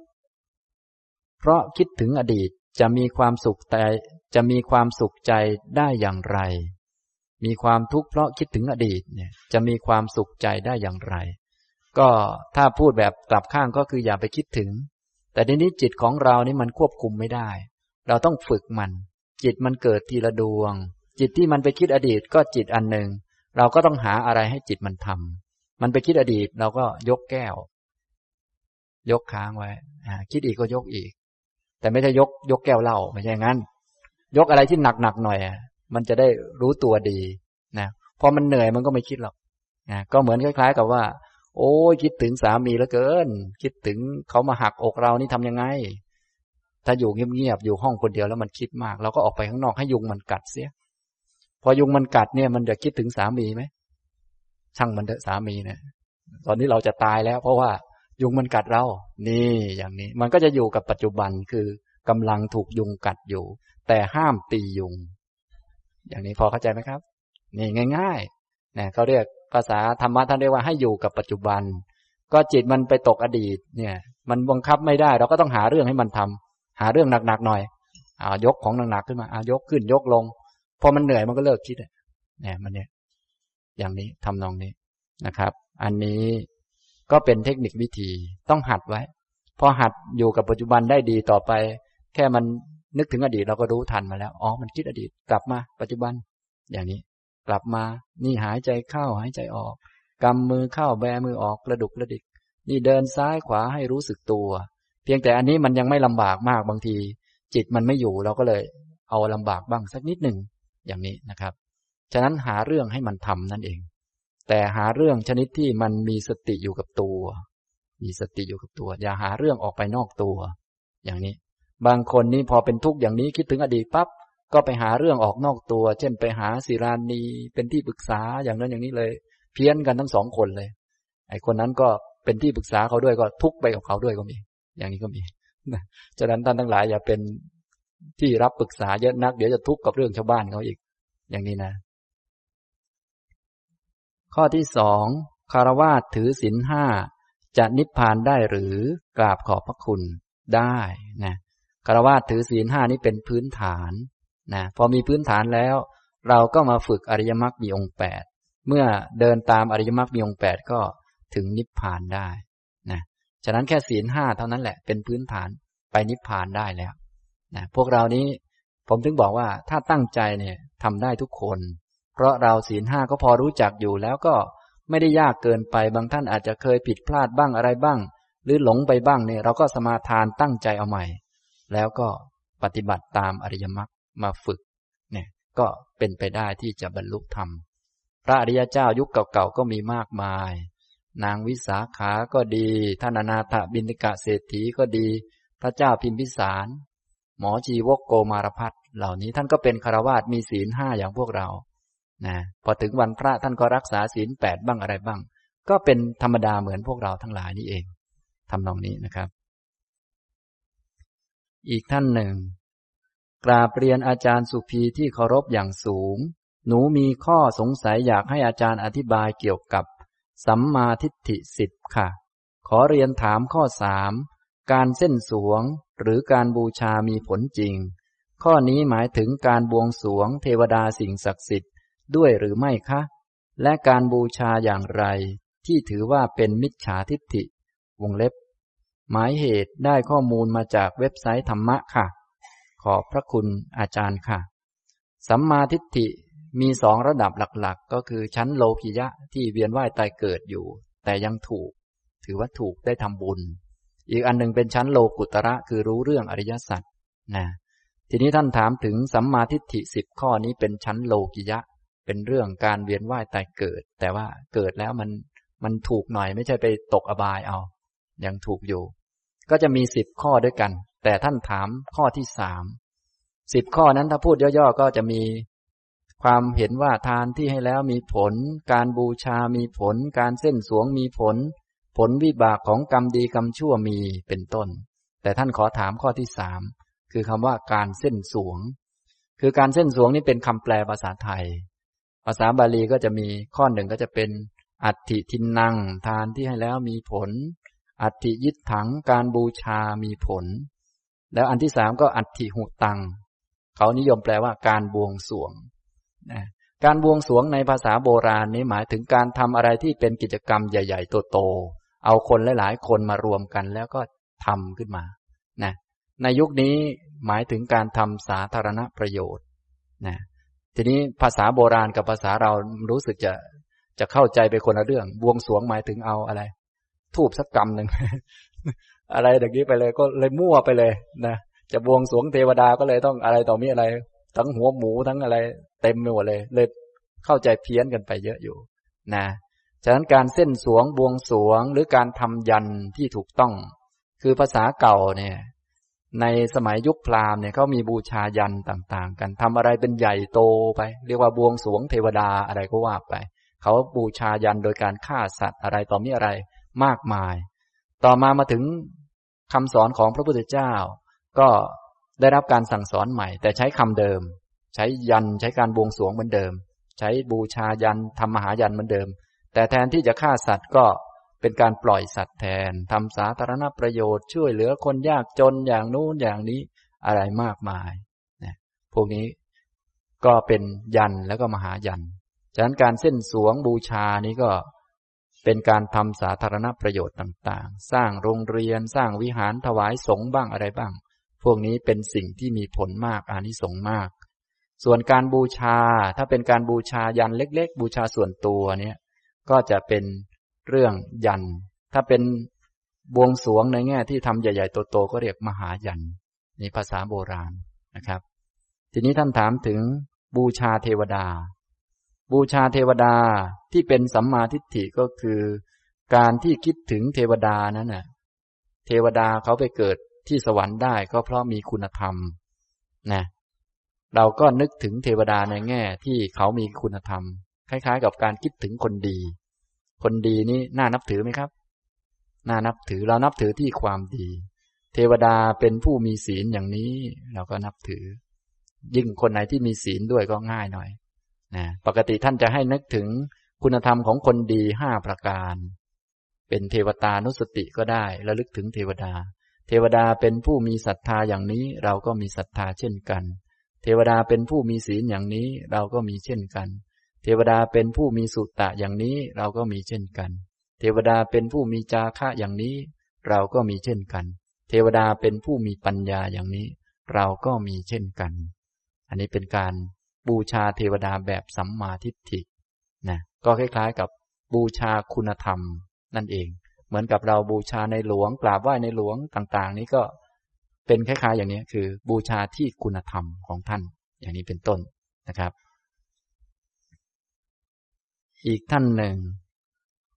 เรียนท่านอาจารย์สุภีที่เคารพ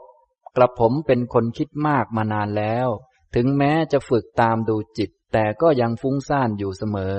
จนบางครั้งนึกโกรธตัวเองว่าทำไมจึงฟุ้งซ่านบ่อยมาก บ่อยครั้งเรื่องเล็กๆน้อยๆก็เก็บมาคิดจนน่ารำคาญ ขอความกรุณาท่านชี้แนะกระผมด้วยครับนะอันนี้ไม่ใช่ดูจิตนะครับ อันนี้ดูตัวเองนะ ดูให้มันเป็นตัวตน ฉะนั้นดูจิตให้มันเป็นจิต เป็นจิต จิตมันคิดมากให้รู้ว่ามันคิดมาก เป็นจิตมันคิดมาก ไม่ใช่เราคิดมาก ฉะนั้นท่านก็คิดน้อยๆให้จิตมันเป็นคนคิดมากไป ท่านอย่าไปคิดมากตามมัน ให้รู้จากมัน ถ้ามันทนไม่ได้ก็ให้มีสติอยู่กับตัวกำมือเข้าแบมือออก ดูลมหายใจเข้าหายใจออกมันคิดมากเราก็ดูโอ้จิตมันคิดมาก เราอย่าไปคิดมากกับมัน นะ อย่างนี้ จิตมันฟุ้งซ่านไป ฟุ้งอยู่เสมอทันว่าอย่างนี้นะฉะนั้นวิธีการก็คือให้รู้ว่า เออ นี่จิตมันฟุ้ง ไม่ใช่เราฟุ้งนะ จิตมันเป็นคนฟุ้ง ฉะนั้นถ้าเราอดทนดูมันได้อย่างที่มันเป็นพอมันฟุ้งถึงจุดของมัน คนเรามันก็มีวันพอของมัน พอมันฟุ้งพอมันก็จะสงบของมันนะฉะนั้นอยู่ที่ความอดทน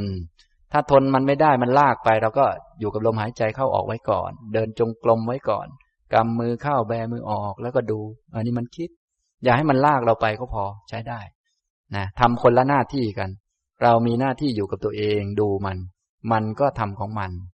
แต่ถ้ามันลากเราไปเราต้องหาหลักให้ตัวเองอยู่ เช่น ลมหายใจเข้าออกกำมือเข้าแบมือออกกระดุกกระดิกไว้ ตอนนี้มันลากท่านไปแล้ว ท่านนึกโกรธตัวเองอยู่เรื่อยอะไรอยู่เรื่อยแทนที่จะโกรธมันยังโกรธตัวเองนะนะอย่างนี้ก็มีวนไปวนมานะ ฉะนั้นหน้าที่ของเราก็ทำหน้าที่ของเราไป คือมีสติอยู่กับตัวและดูมัน ส่วนจิตมันก็ฟุ้งบ้าง สงบบ้าง คิดมากบ้าง คิดน้อยบ้าง นั้นเป็นเรื่องของจิต